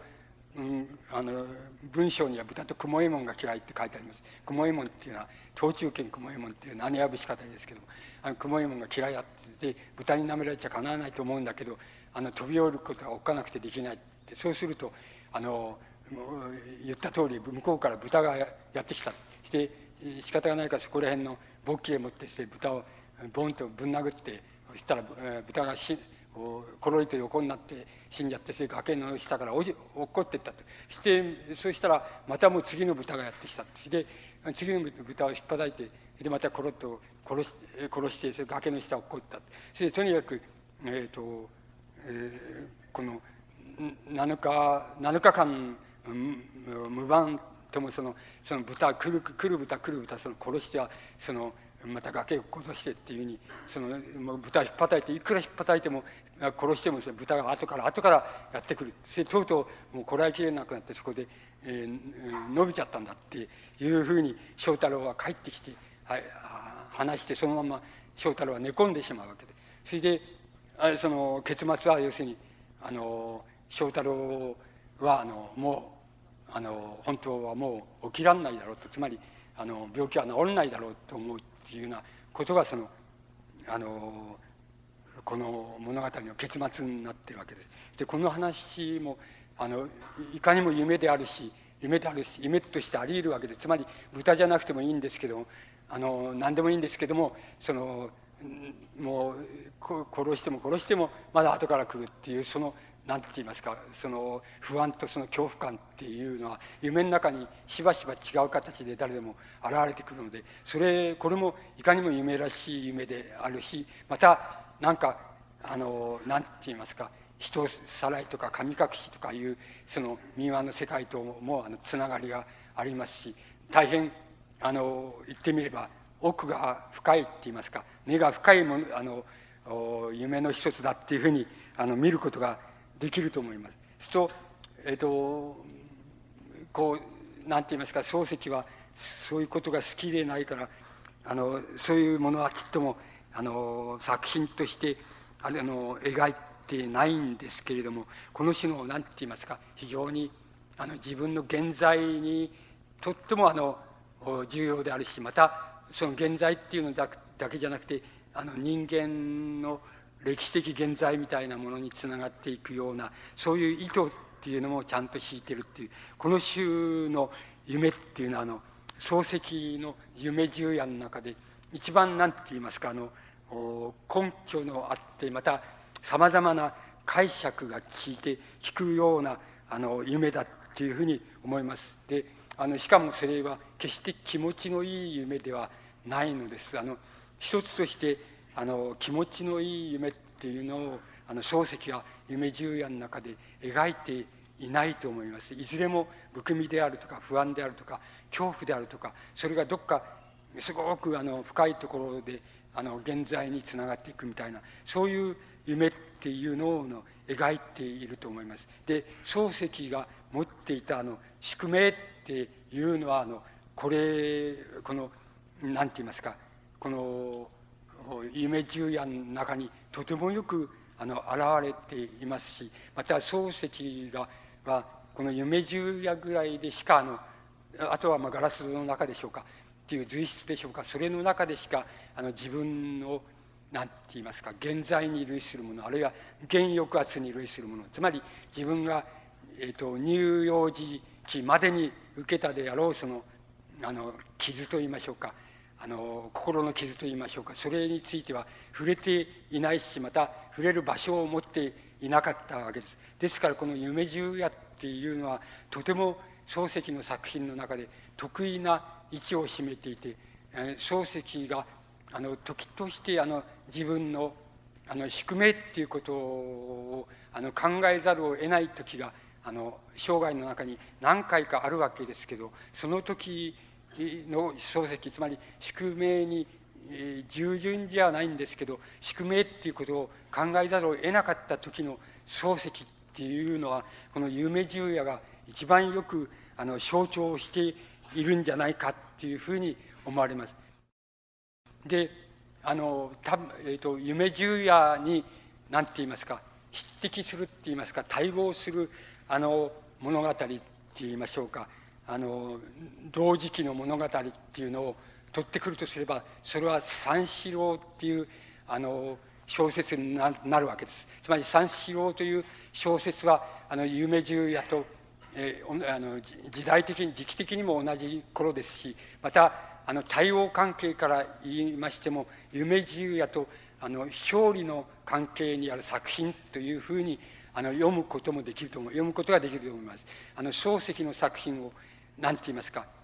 あの時間の流れに沿ってあの読みますとそうすると三四郎はその次に来る「それから」という映画あそれからという小説それから「門」という小説みたいなふうにつながっていく最初の小説ですけれどもそうじゃなくてもしあの漱石の作品を何て言いますか同時期的にあるいは長時的にと言いましょうか同時長時間的につまり同じ時間的に読もうとする読み方を取るとすればあの「夢十夜」という作品は三四郎という作品と対応しそして三四郎という作品といわばその表裏をなす作品だっていうふうに理解できると思います。でそれはどうしてかってどこでそう言えるかって言いますと「夢十夜」っていう作品は今申し上げましたようにあの漱石の宿命の物語だっていうふうに宿命を描いた物語だっていうふうに考えるとすれば三四郎っていうあの小説はあの宿命にあがらう。というかあの登場人物たちはいずれも自分の宿命にあのこう抵抗しそして宿命を超えようとする。言ってみれば全部青春物語っていうことになるわけです。つまり青春とか思春期っていうのは何かって言いますと最もあのこう内から湧き起こってしかも宿命をを超えようとするっていう意欲が一番つまり宿命に逆らおう逆らおうとするあの世界の物語だっていうふうにあの世界だっていうふうに言えると思います。で三四郎っていうのはまさにあの青春物語っていうような意味合いであの自分の宿命っていうものに対して逆らおうとする人たちが全部登場人物なわけなんです。ところであの一番あの続きから流れから言って一番分かりやすいですからあの一番おもし分かりやすくて面白いからあのそこを最初に申し上げてみますとあの三四郎の中に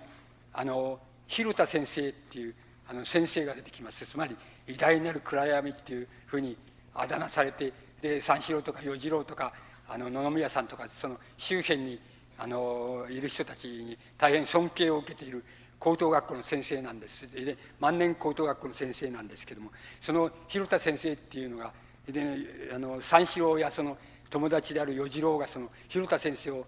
大学の方の先生にあの推薦しようとして運動してで失敗する、えー、話が出てくるわけですけどその失敗するっていうのはつまりあのなんか新聞に叩かれてであの広田というその教師はあの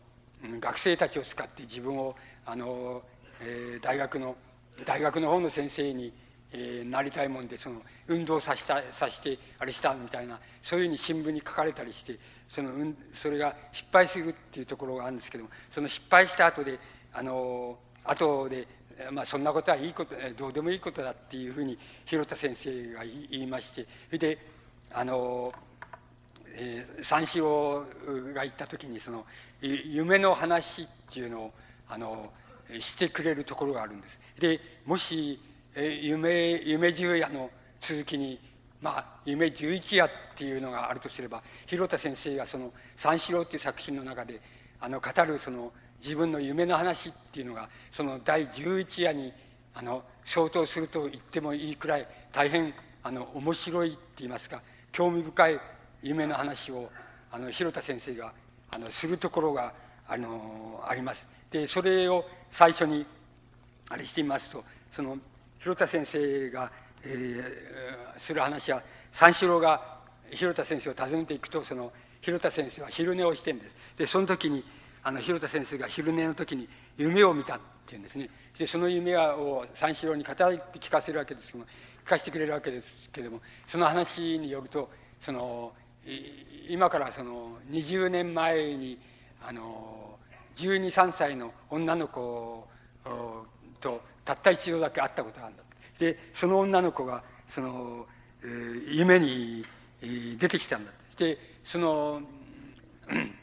自分が道を歩いていると向こうに20年前の123のまんまのその女の子が向こうに立っていたで自分が歩いてってあのあのあなたはちっとも変わってないじゃないかっていうふうに変わってないじゃないかって、え、そうするとその女の子があのいやあなたは随分その時と比べると変わった。つまり年を取ったっていうふうに言うわけです。であのあなたはそのこの20年の間に何て言いますかその、えー、随分何て言いますか美しいっていうつまり美についての観念がその随分変わったんだった。だからだからしてそのあのあなたは年取ったんだって私は要するに、えー、20年前に12歳の頃あなたと会った時の私が一番あのいい私だっていうふうに思ってるから思って今も思ってるからちっとも変わんないんだっていうふうに女が言うっていう、えー、そういう夢を見たんだっていうわけですね。で三四郎が「その女の子は実際にいたんですか?」って、えー、あの夢物語ですか？それとも実際にいたんですか？っていうわけで。そうすると広田先生は実際にあったんだってでじゃあその女の子が今、まあ、その広田先生ってのは独身なんですけど今あのあれし今ここにいたとしたらいたらその結婚なさいますかって聞くとその広田先生は「うんすると思う」っていうふうに言うわけです。それでその実際にあったのはどこかどこでいつかっていうことをあの三四郎に語って聞かせてくれる。それはあのその文章三四郎の文章によりますと要するに憲法発布の日にその森森幽霊っていう文部大臣が当時の文部大臣がいるわけですけどあまりにモダンなあの教育方針をあれするんであの暗殺され殺されちゃうわけですけど森森文部大臣なんですけど殺されちゃうわけですけどで森幽霊のその殺された森幽霊のあのあれがあの棺がこのとあのどどこそこを通っていくっていうそれをあの広田先生はまだ高等学校の生徒学生でで高等学校からそのそれを沿道でその何て言いますか送る送るその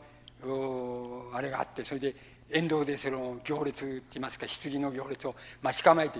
あのいるわけで。そうするとあのそこがよく分かんないとこなんですけども、まあ、森幽霊の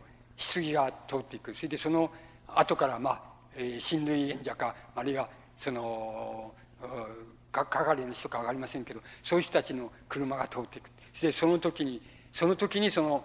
123歳のその女の子はそこにいたんだっていうんです。でいたんだ。そこにいた女の子なんだっ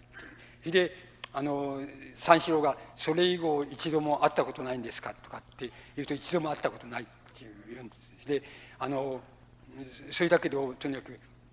夢の中でその20年前とそっくり同じ姿で出てきたんだって。ていうふうに三四郎に語って聞かせるわけです。それであの三四郎はあの先生がその独身でいるのはその時の女の人のことがあの気にかかってそしてそのその女の人が何て言いますか忘れがたいから要するにいまだに独身なのかっていうふうに三四郎が聞くわけです。そうすると広田先生はいやそういうわけじゃないないんだと。そういうんじゃないないんだって言って自分の何て言いますかあの幼児体験みたいなものをあのさりげなく語って聞かせてくれるわけです。で自分のこととして語って聞かせるんじゃなくて人事のように語って聞かせてくれるんですけどあの、えー、っとここに一人のおその男の子がいてそれで母親が死ぬ間際に、えー「お前の本当のお父さんはえまあ、父親も死んだっていうふうに言われてたんですけどお前の本当のお父さんはどこそこにいる誰々だっていうふうにあの母親がそういうふうに言ってあの死んだって。でそれを聞いて聞いた子供はあの愕然としてそれであのそれがもう心に引っかかってそれで、えー、しまってそれは消えない。でこの男の子が将来あの結婚する女の人と一緒になって結婚するして暮らすというようなことに対してその懐疑的になるつまり疑わしく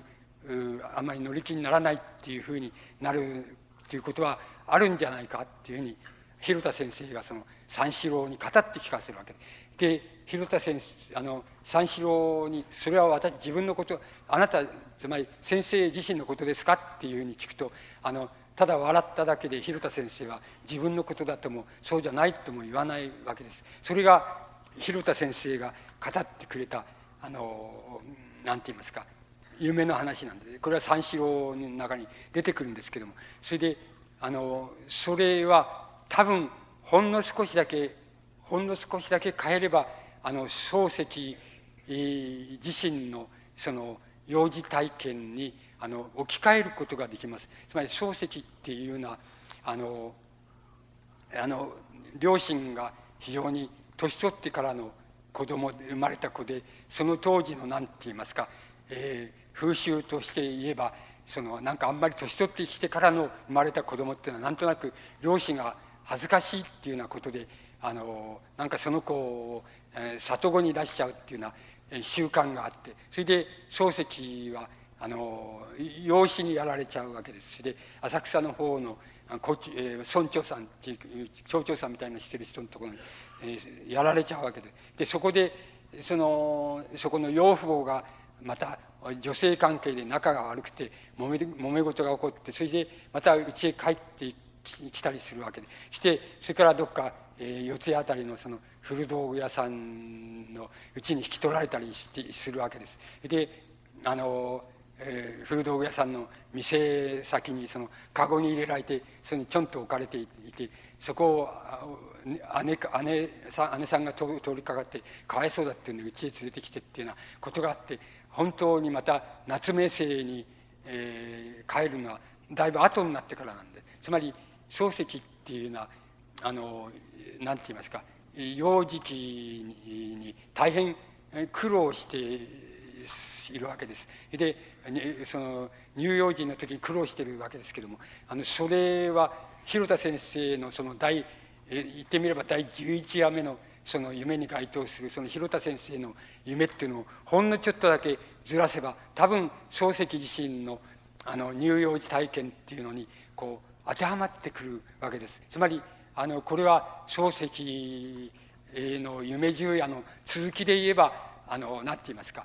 えーと、11夜に該当すると言ってもいいわけですしあの広田先生っていうのは必ずしも漱石自身のことを語ってあのモデルにしているわけじゃなくてないわけですけどもしかし漱石の考え方その他はどんどんその中に入れ込んであります。でだから広田先生の夢っていうのは夢の十夜の続きで言えばあの11番目の夢っていうふうにあの考えてもよろしいんじゃないかっていうふうに思います。で三四郎三四郎という小説は皆さんはあのつまり坊ちゃんの次にやってくるその何て言いますか大変気持ちのいい青春物語なんですけどもこの気持ちのいい青春物語っていうのはあのもう少し違う読み方を言います言いますとその宿命に逆らう人たちを登場人物とするあの初めての小説だっていうふうに言っていいんじゃないかと思います。そういう意味合いではもう本当に夢十夜の宿命の物語っていうものとその表裏一体っていうふうにあのなってくるあの作品だっていうふうに思われます。であのそこであのこの三四郎っていう作品の中心のモチーフになるのは何なのかっていうと野々宮さんとそのまあ何て言いますかなんとなく結婚相手だとされている峰子っていう女性がいるわけですけどこの女性のあの振る舞い方っていうのが、えーとえー、こう大変何て言いますかね。当時としてみれば新しくてそれで、えーと、この複雑でっていうような形をとってこの女性を中心にしたしてその三四郎とそれからその野々宮さんとかそれから絵原口っていう絵描きさんが出てきたりするんですけどそういう人たちがこの峰子っていうのを中心としてそのいろいろその何て言いますかそれぞれの宿命にあがらおうとしてつまり、えー、こう交渉を生ずるっていう物語が中心になっていくわけなんですけども例えば三四郎っていうのもあの性格から言っては一番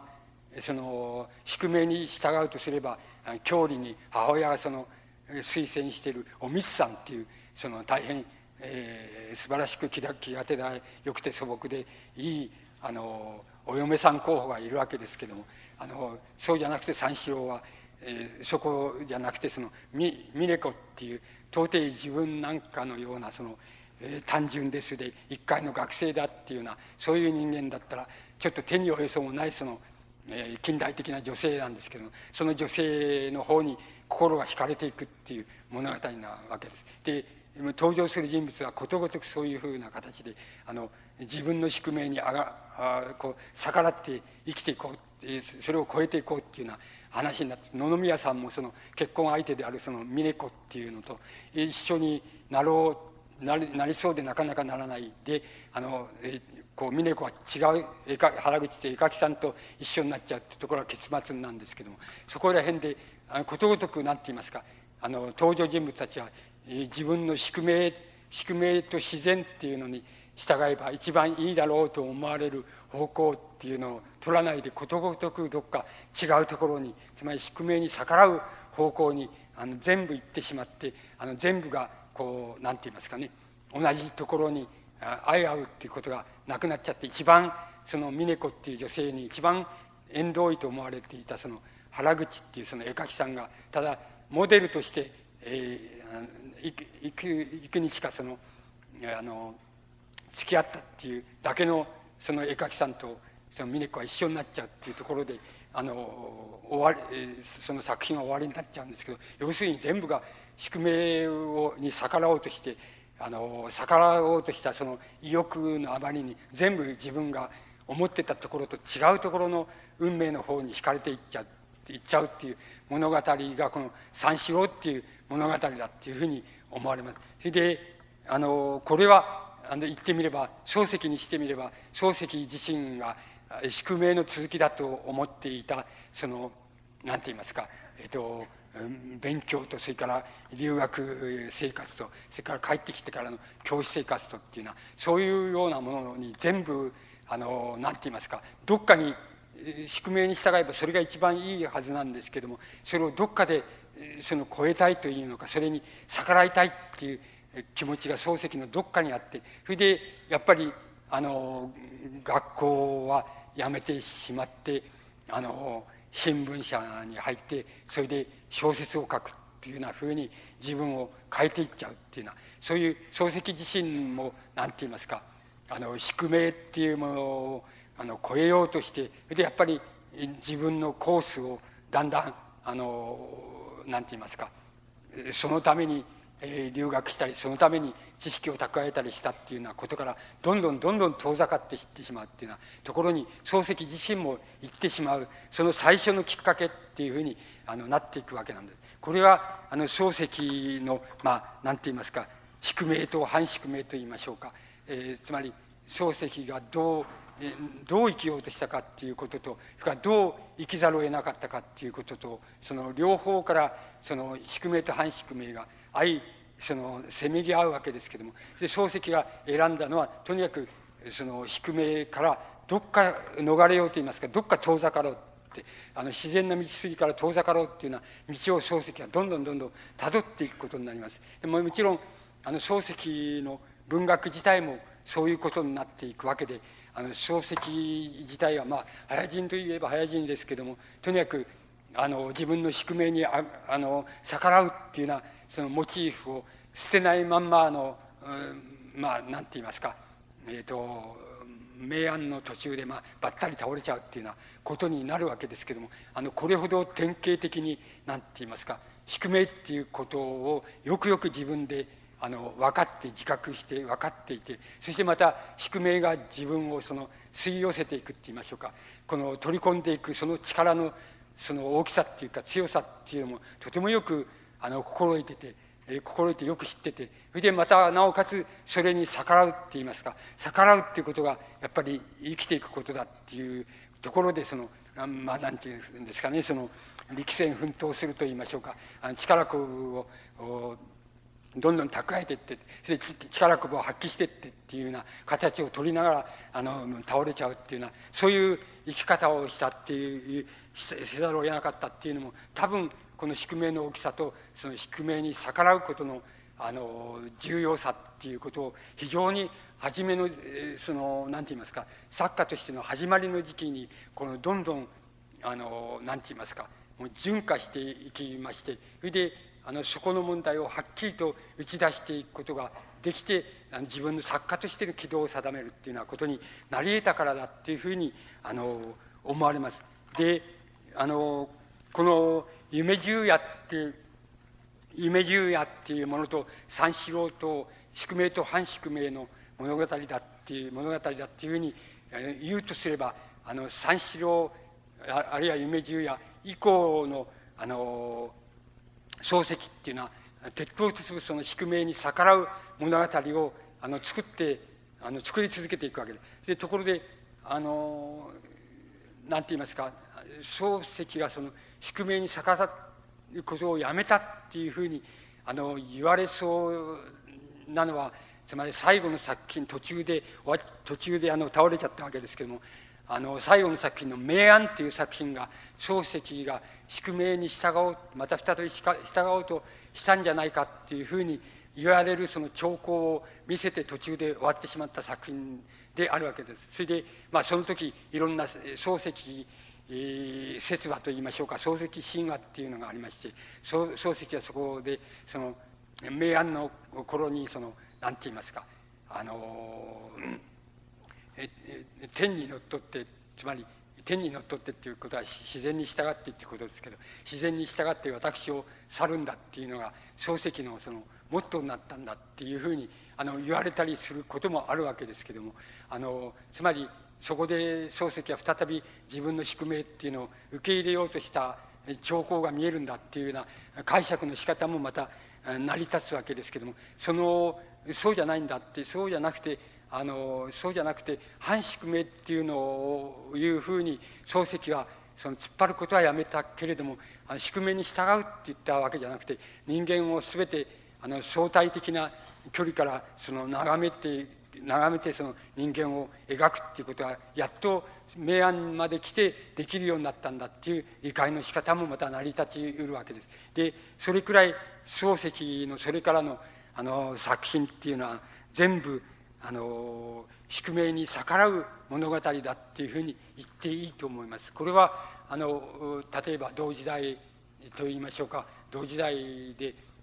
抜群に大きな存在だったあの森鴎外っていう作家を一緒にこう対比してみればとてもよくわかるので森鴎外があの自分の宿命に逆らおうっていうふうにしたのは多分初期のだけなんです。つまりあの舞姫とか歌方の木とかってそういうところではあの宿命に上がろうと逆らおうとしたんですけどもそれ以降の鴎外は大体において宿命っていうものを受け入れた上で何が何ができるのかっていうようなところで文学作品を生んでいったと思うんですけど漱石はそうでないと思います。鉄頭鉄尾宿命に逆らおうっていうふうにしてやってい、えー、ったんだっていうふうに思われます。でその後にやってくるのがあの夢十夜の後にやってくるのがそれからっていう作品になっていくと思います。であのそれからっていう作品があの夢十夜とか三四郎とかまあ坊ちゃんみたいなのも入れてもいいんですけどそういう作品とあの何が違うかっていうことになっていくわけです。であのそうしますと要するに第一に言えることはあのなんて言うんですかね。いやだんだんあの実生活上はともかくもそのだんだん作品としてはあのゆとりがなくなってっていっちゃうっていうことだと思います。いっちゃったっていうことだと思います。それからあのつまりあの漱石があの青春物語をかけたっていうのはそのあの坊ちゃんと三四郎くらいであってあのそれ以降もう青春物語っていうのはあの書けなくなっていくわけです。ですからあの宿命に対するあの逆らい方っていうのもそれから漱石が自分に突き詰めていった宿命っていうのもややあのそれよりも複雑になって複雑であの根深くなっていくっていうことがあの言えるんじゃないかっていうふうに思います。それが多分それからっていうところから作品から始まっていくんだっていうふうに思います。でそれからっていう作品はあの一種のあの三角関係の物語です。で友人がいて親友がいてで親友の奥さんがいて自分がいて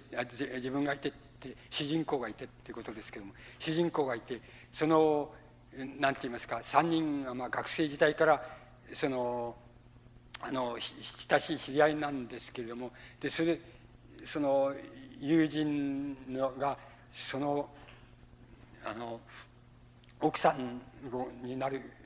あの女の人を好きだっていうのを聞いて一緒になりたいっていうのを聞いてそれを斡旋してやったりするのですけれどもあのその友人があの何て言いますか年月を経てであのそばへやってきた時に逆に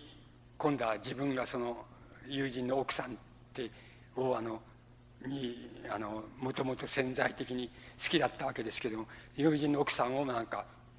あのそこであからさまに好きになってそれで三角関係になってものすごく複雑な形で三角関係になっていくっていうそういう物語になってあのいきます。それから漱石の宿命に対するこの反逆の仕方も単に何て言いますか青春をその何て言いますか謳歌するって言いましょうか。つまり、えー、自分の宿命に逆らう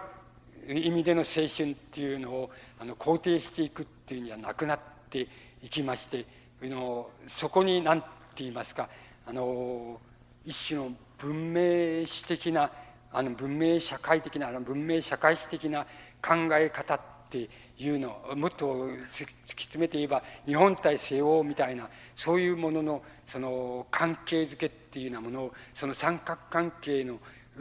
ところにもう一つそのかぶせていって両二つその三角関係と日本と西洋とそれを受け入れるあのその西洋文明を受け入れるものとそれに反発するものとっていうそういう関係といわばこうパラレルに重ねてそしてあのその二つをが複雑に絡まり合ったところで物語を作るっていうような形がこの「それから」っていう作品の根本的なモチーフだっていうふうに思います。でですからそういう意味から言いますと例えば草枕の作品のようにあの漱石の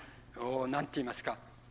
その西洋の文学とその東洋の文学とは違うんだっていうことで東洋の文学とは人間と自然との関わり合いをあのあるいは人間がどこまで自然に対して同化できるかあるいは自然に対してあの自然から突き放されてしまうかっていうそういう問題を描くことそういうことを描くことがあの文学芸術なんだっていうそういう芸術観を、まあ、草枕っていうのはあの正面から押し出していくわけですけどそういう作品とかあるいは今度逆にあの、えーと私僕もよく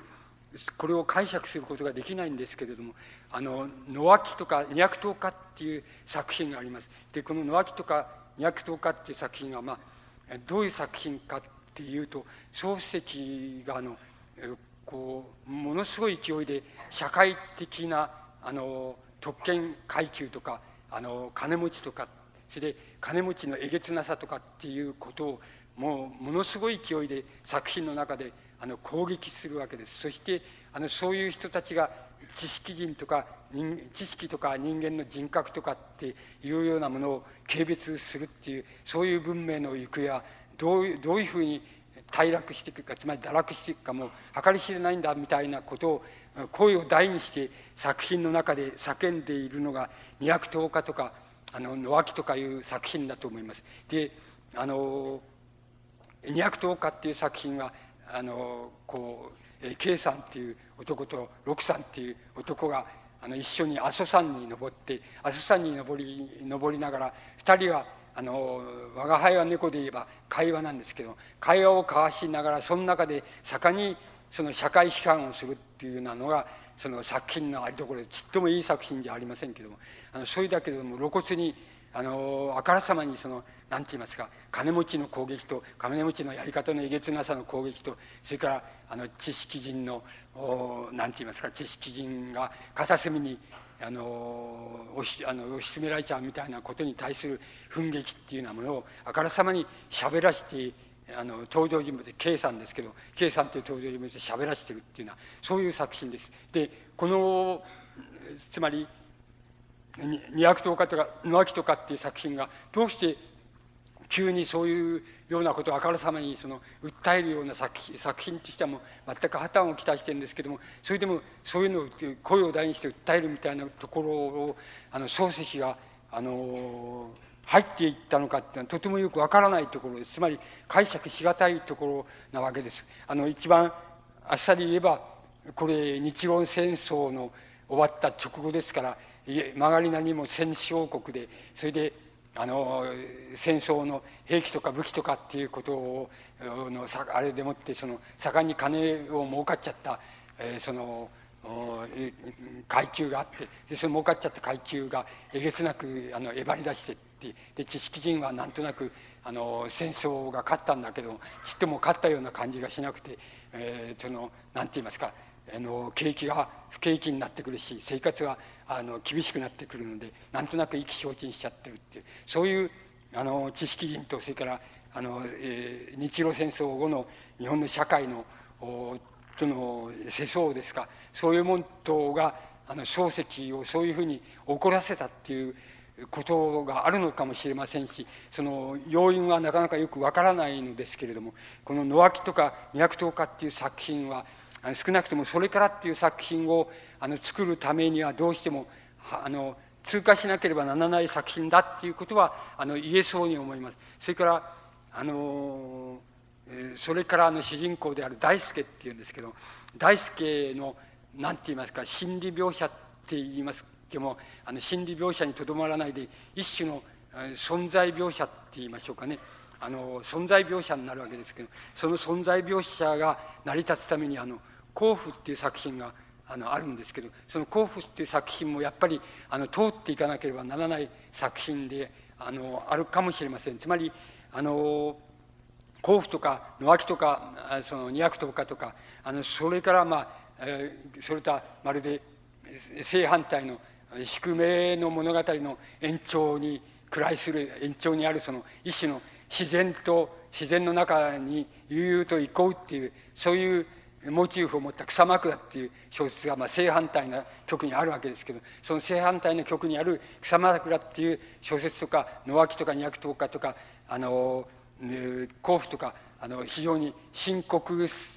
深刻で薄っぺらなって言ったらおかしいですけどあの露骨に深刻な深刻さを出そうとしたそういうあの一種の社会小説みたいなもんですけどもそういうものとがを通過することでやっぱりあのそれからっていう作品があのできてきたんだっていうふうに思えばそういうふうに思えないことはないと思います。それであの漱石がそれからっていうことであのどういう設定の仕方をしたかっていうと主人公の設定の仕方が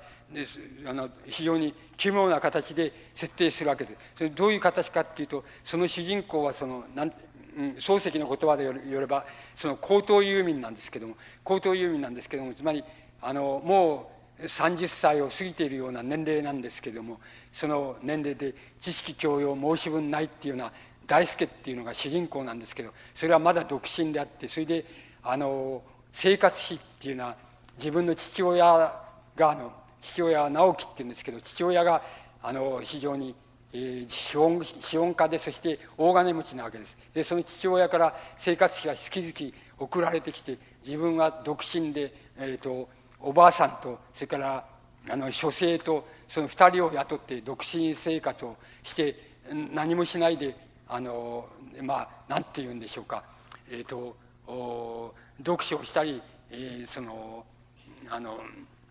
まあかん、えー、劇を見に行ったり音楽会を聴きに行ったり歌舞伎を見に行ったりっていうのはそういうその遊民の生活をしているっていうのがあの主人を主人公に設定しているわけで。ところであの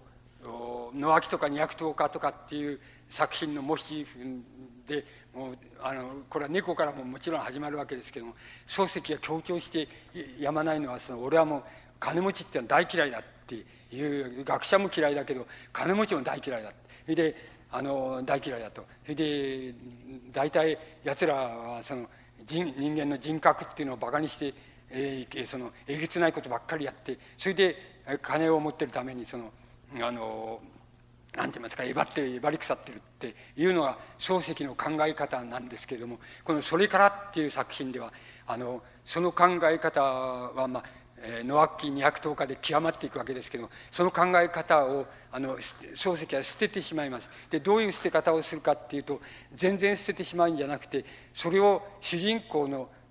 父親に持ってくるわけです。それから兄がいるわけですけど兄もその父親の会社の手伝いをしててやっぱりお金持ちなわけです。で自分はその父親から生活費を、まあ、全部貢がれてそれでただ悠々とその何もしないでそのまあえー、その今で言えばその消費生活ばかりしているわけです。で、えー、そういう主人公を設定してくるくるくるわけです。つまりあの漱石はこの「それからで」あの社会社会批判の的になっているもののそのものからその生活費を受け取りながら暮らしている知識人という設定を大輔という主人公でするわけです。本来ならば大輔という知識人っていうのは漱石生のまんまの漱石でしたらこれはあの金持ちとかなんとか大嫌いでもうそのもちろん世話にもなんないしもう風上にも置けないっていうふうに思ってるっていうのが多分漱石の本音だったわけですけどもそれからという作品ではそれを親子として一緒にしてしかもその何て言いますか、うん、あのその親から要するに生活費を月々貢がれてそしてそれをもとにして悠々たる生活を、まあ、30歳くらいのあのあの主人公がやっているっていうそういう設定をするわけです。でこの設定はな設定そしてその両者の間はもちろん本音を吐きだ両方とも本音を吐けばあの大変対立的なんですけども表面の生活日常生活上は少しも対立してるわけじゃなくてまあ敬遠し合ってるかもしれないけど対立してるわけじゃなくて平気で金を貢がれてそれで生活していると一緒にあのつまりえー、こう上層社、えー、日露戦争の上層社会っていうようなことの中に平気でその大輔っていう主人公も一緒に入っていったりするっていうのはそういう生活をしているっていうふうに設定するわけです。で漱石っていう人はそれから生きて急に何て言いますか金持ちに対して物分かりのいい設定の仕方をするわけです。それから知識人に対してもあの本筋のその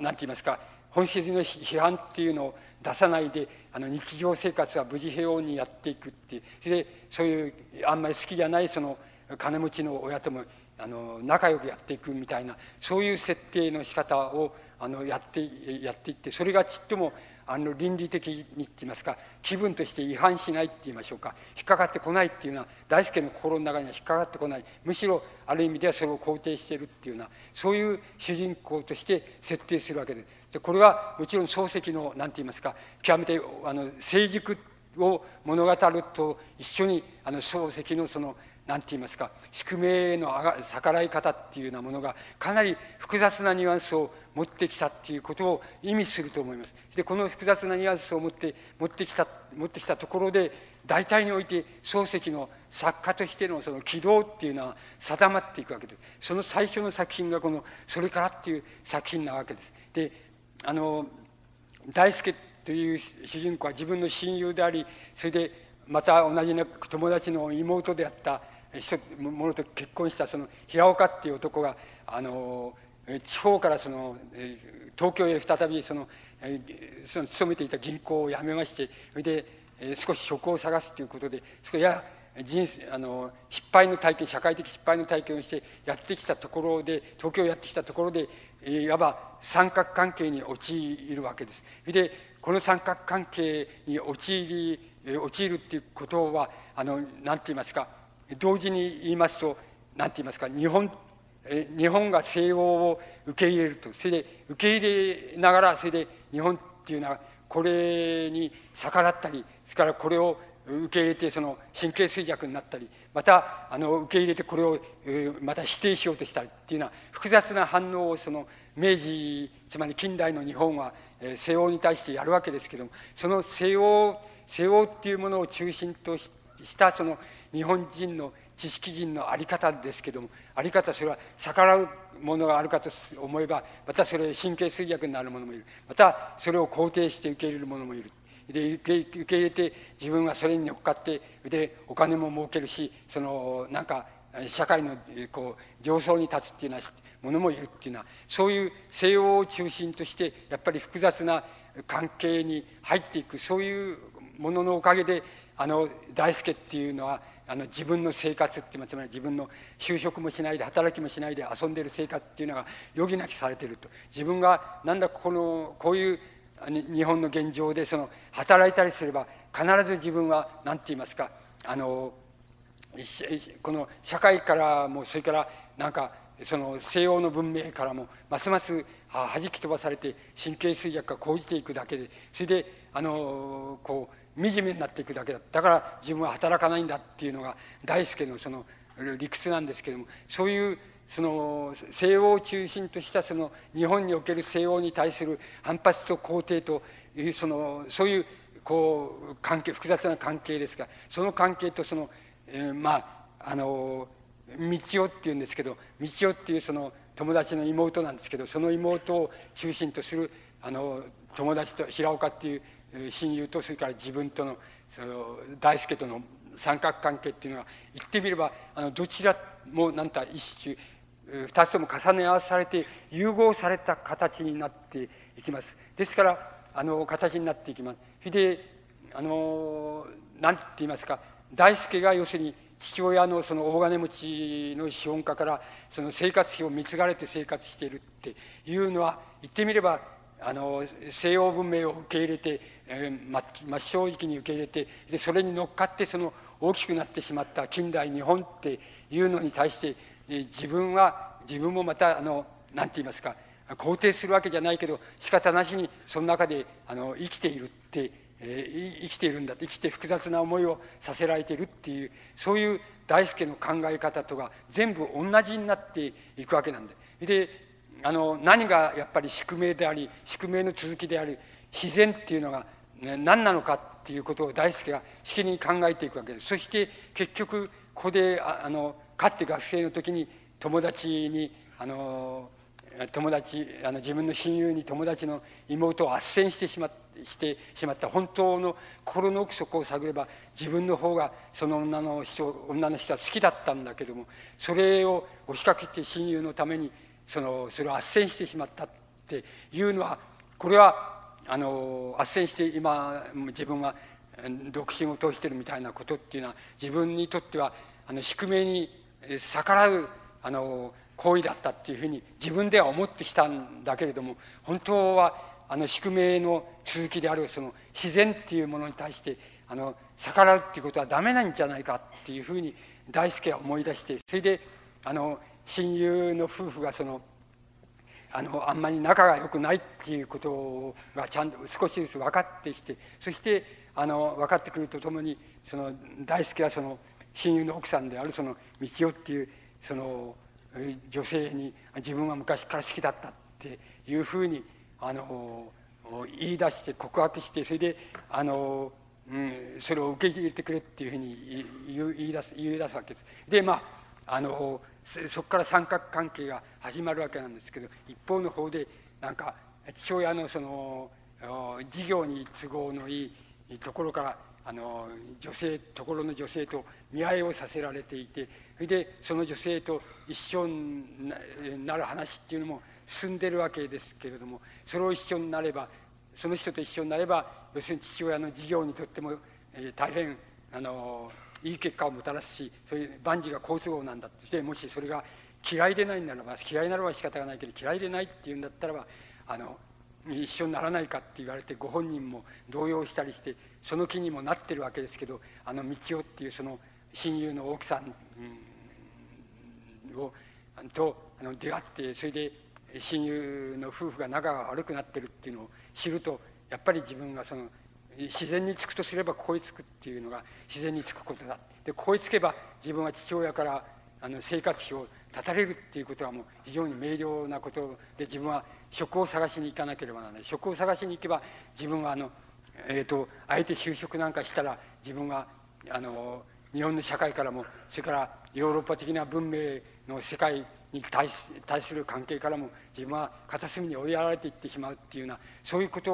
もまた言っていらんないっていうような切羽詰まった感じになっていくっていうことになってきましてそれであの結局は家から断ち切られるっていうあのお金も断ち切られるし、えー、出入りも断ち切られるってあの、えー、ちょっと孤独な格好になっていってそれであの親友のあの奥さんと一緒になるためには自分は働いてあれしなきゃいけないってね職を探しに行くみたいなところであのそれからっていう作品は終わっていくわけです。それであの終わるわけです。で大輔っていう主人公はつまり大変あの知識もありそしてその教養もありで、えー、何でも知ってる何でもよく分かっているわけなんですけどただ一つ分かんないことはその何て言いますか自分は父親のところから送金を断たれてしまってしまったら自分はこの社会の片隅に押し寄せられてですね生きていけるだろうかって就職してあの生活費を稼ぎながら生きていけるだろうかっていうようなことについては全く自信がないわけです。つまり初めての経験だけどまあでも自分はそこを行くよりしょうがないっていうんであの職を探しに行くみたいなところで終わりになっていくわけなんです。で女の人の方は大変覚悟があのよろしくてであのいざとなれば死ねばいいんだからあの自分は平気だってどんななっても平気だってあのそのくらいの覚悟はもう初めからしてるんだからっていうわけなんでそれであの言う通りのあのあんたの言う通りについていくからっていうふうに、えー、言うて大変覚悟を示してそれであの自分のあの亭主にもそれが分かってで亭主はその何て言いますかあの大輔の父親に手紙をやってお前お前の息子はこういうんでうちの細君にその消そうしてそしてそのために自分たちはめちゃくちゃになっちゃったみたいなことを手紙で訴えるわけです。それであの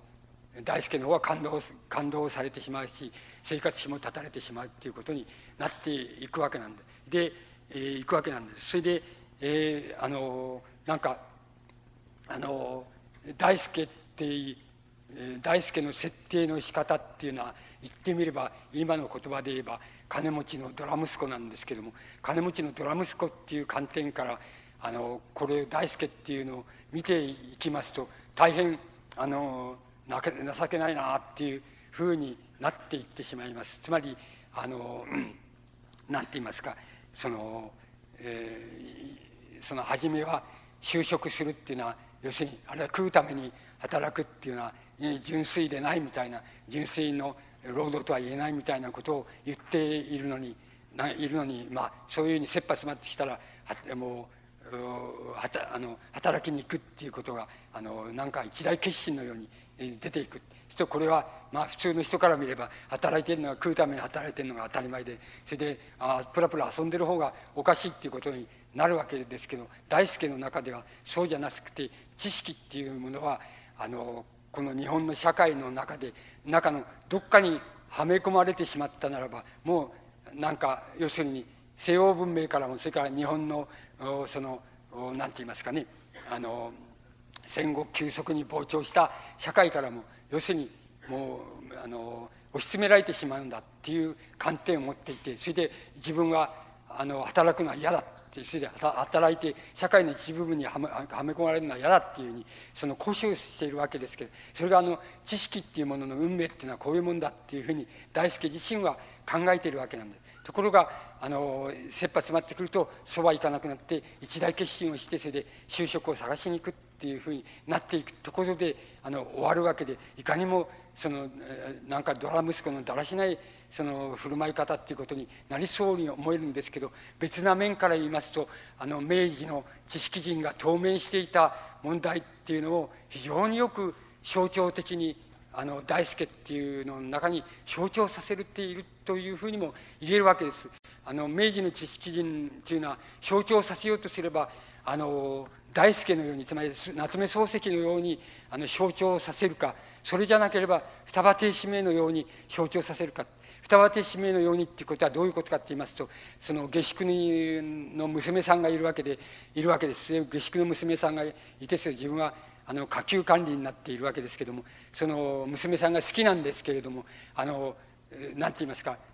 その下宿のおばさんはその何て言いますか娘さんをその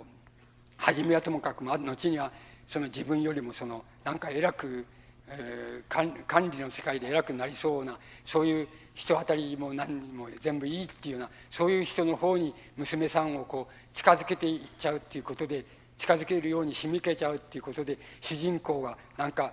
非常に阻害されてって言いますか孤独感にさらされてあの片隅に押しやられていくっていうふうなあの主人公を描いたのが双葉亭使命なわけですつまり双葉亭使命も、えー、大変な知識人ですけどもつまり知識人っていうものをどういうふうに感じていたかっていうとあの双葉手締めはそういうふうなのが知識人の運命だっていうふうに感じていたわけ。ですで漱石はそうじゃなくてあのいや知識人っていうものは知識によって立つ人間っていうのは要するに金持ちとかあの支配者とか社会とかそういうところで、えー、もうそういうところにに偉くなるなんていうことは全然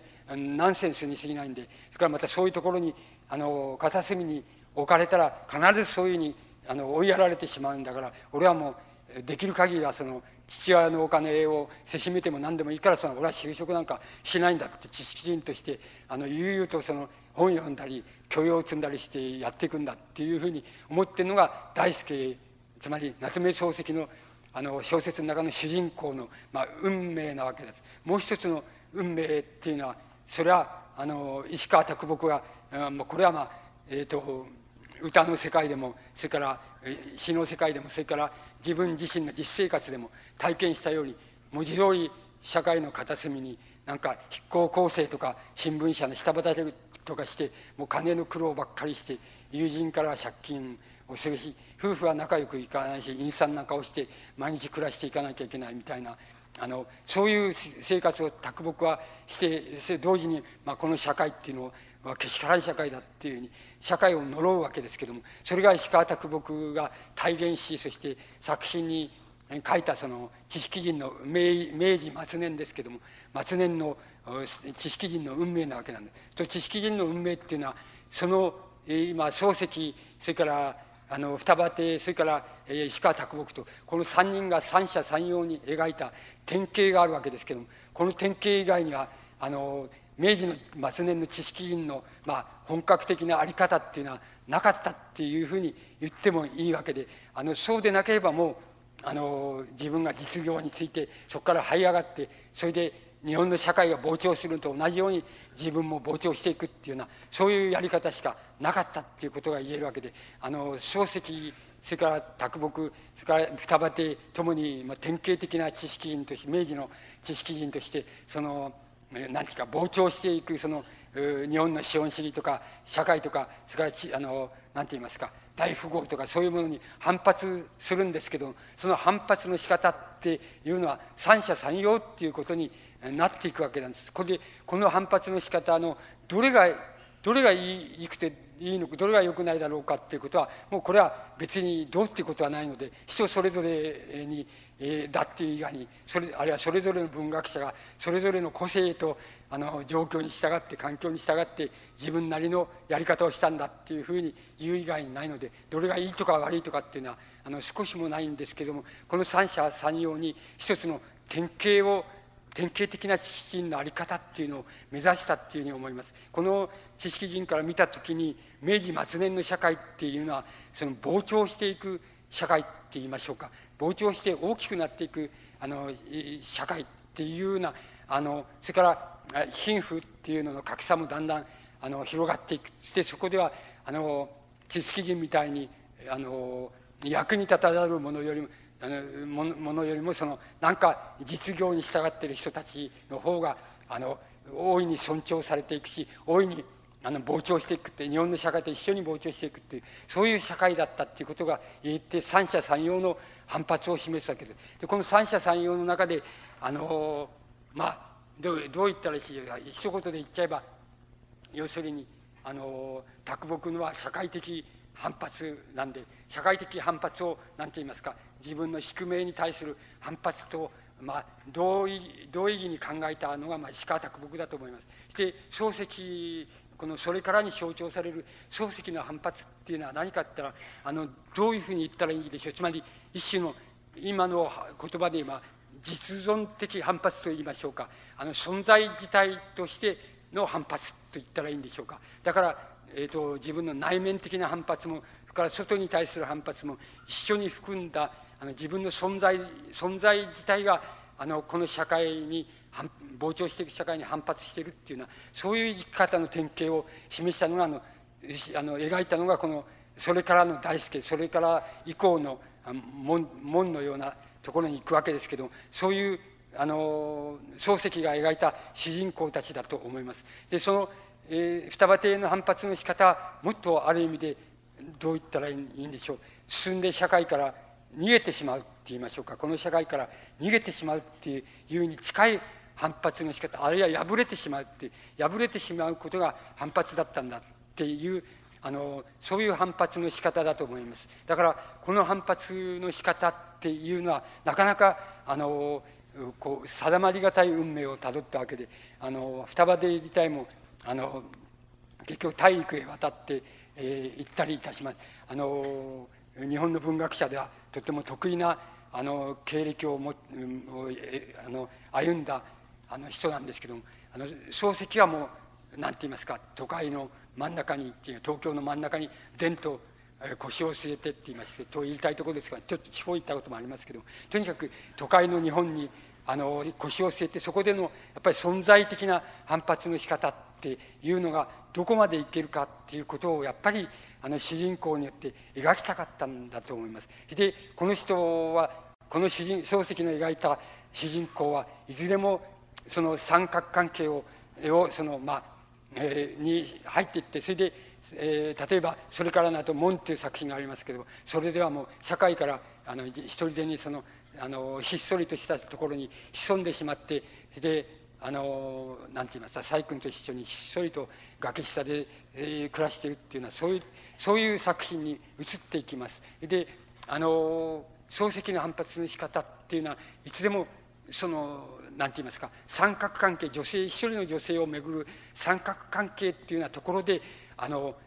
進められていきます。でそこをその三角関係自体をその一種の目に見えない舞台にするってしたっていうのが漱石がそのなんか自分の作家としての筋道を見つけて以降の漱石の在り方なわけです。でこの三角関係の見えないその地場って言いましょうかそれを一つの舞台としたっていうことの意味は先ほど言いましたようにあの何て言いますか宿命を宿命にあがらいあがらいそしてあの自然にあがらいっていうような生き方をするっていうのとそれから宿命に従い自然に従うっていうあの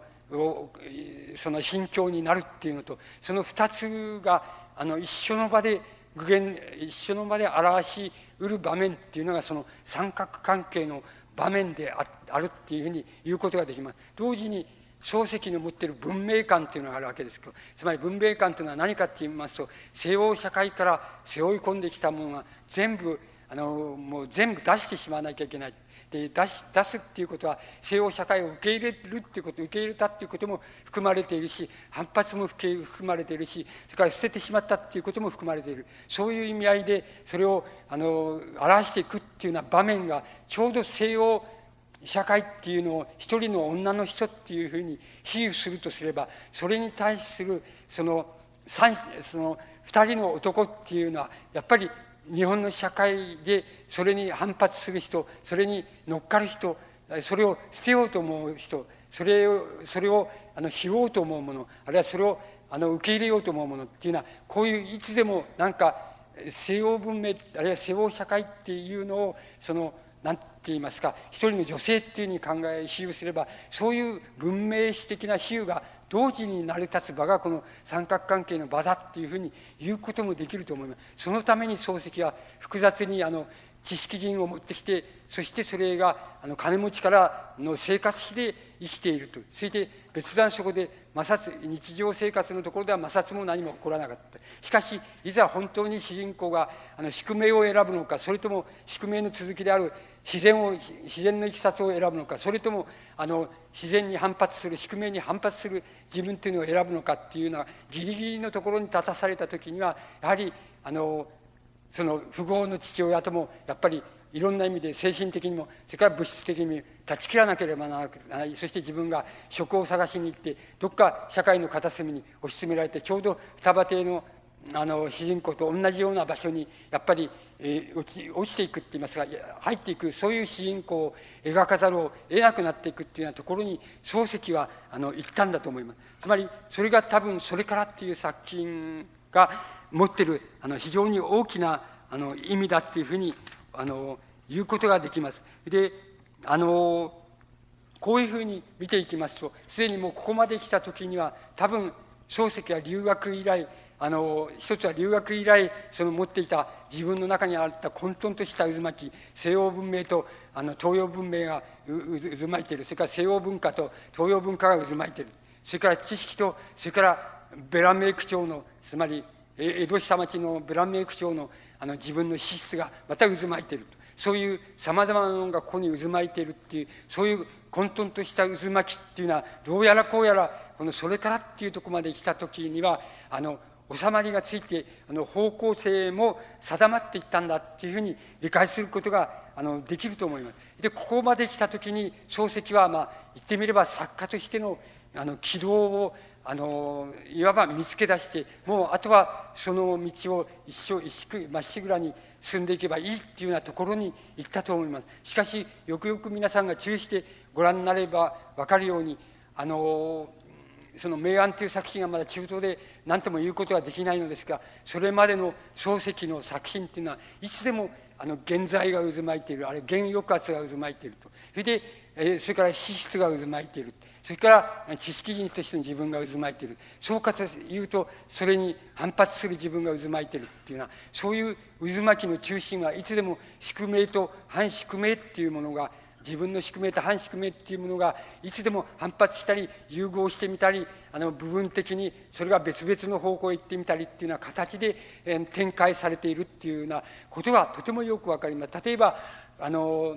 皆さんやっていますか今一番読まれている「心」っていう小説が読まれているそうですけど心の先生っていうのは言ってみればそのそれからと反対にあの自分が親友が好きだった女の人を同じ下宿のいるあの娘さんなんですけどもその親友が好きだったっていうのを分かっているのにあの友達を出し抜いてその娘さんをとあの一緒にさせてくださいっていうふうに下宿屋のおばさんに言ってそれで一緒に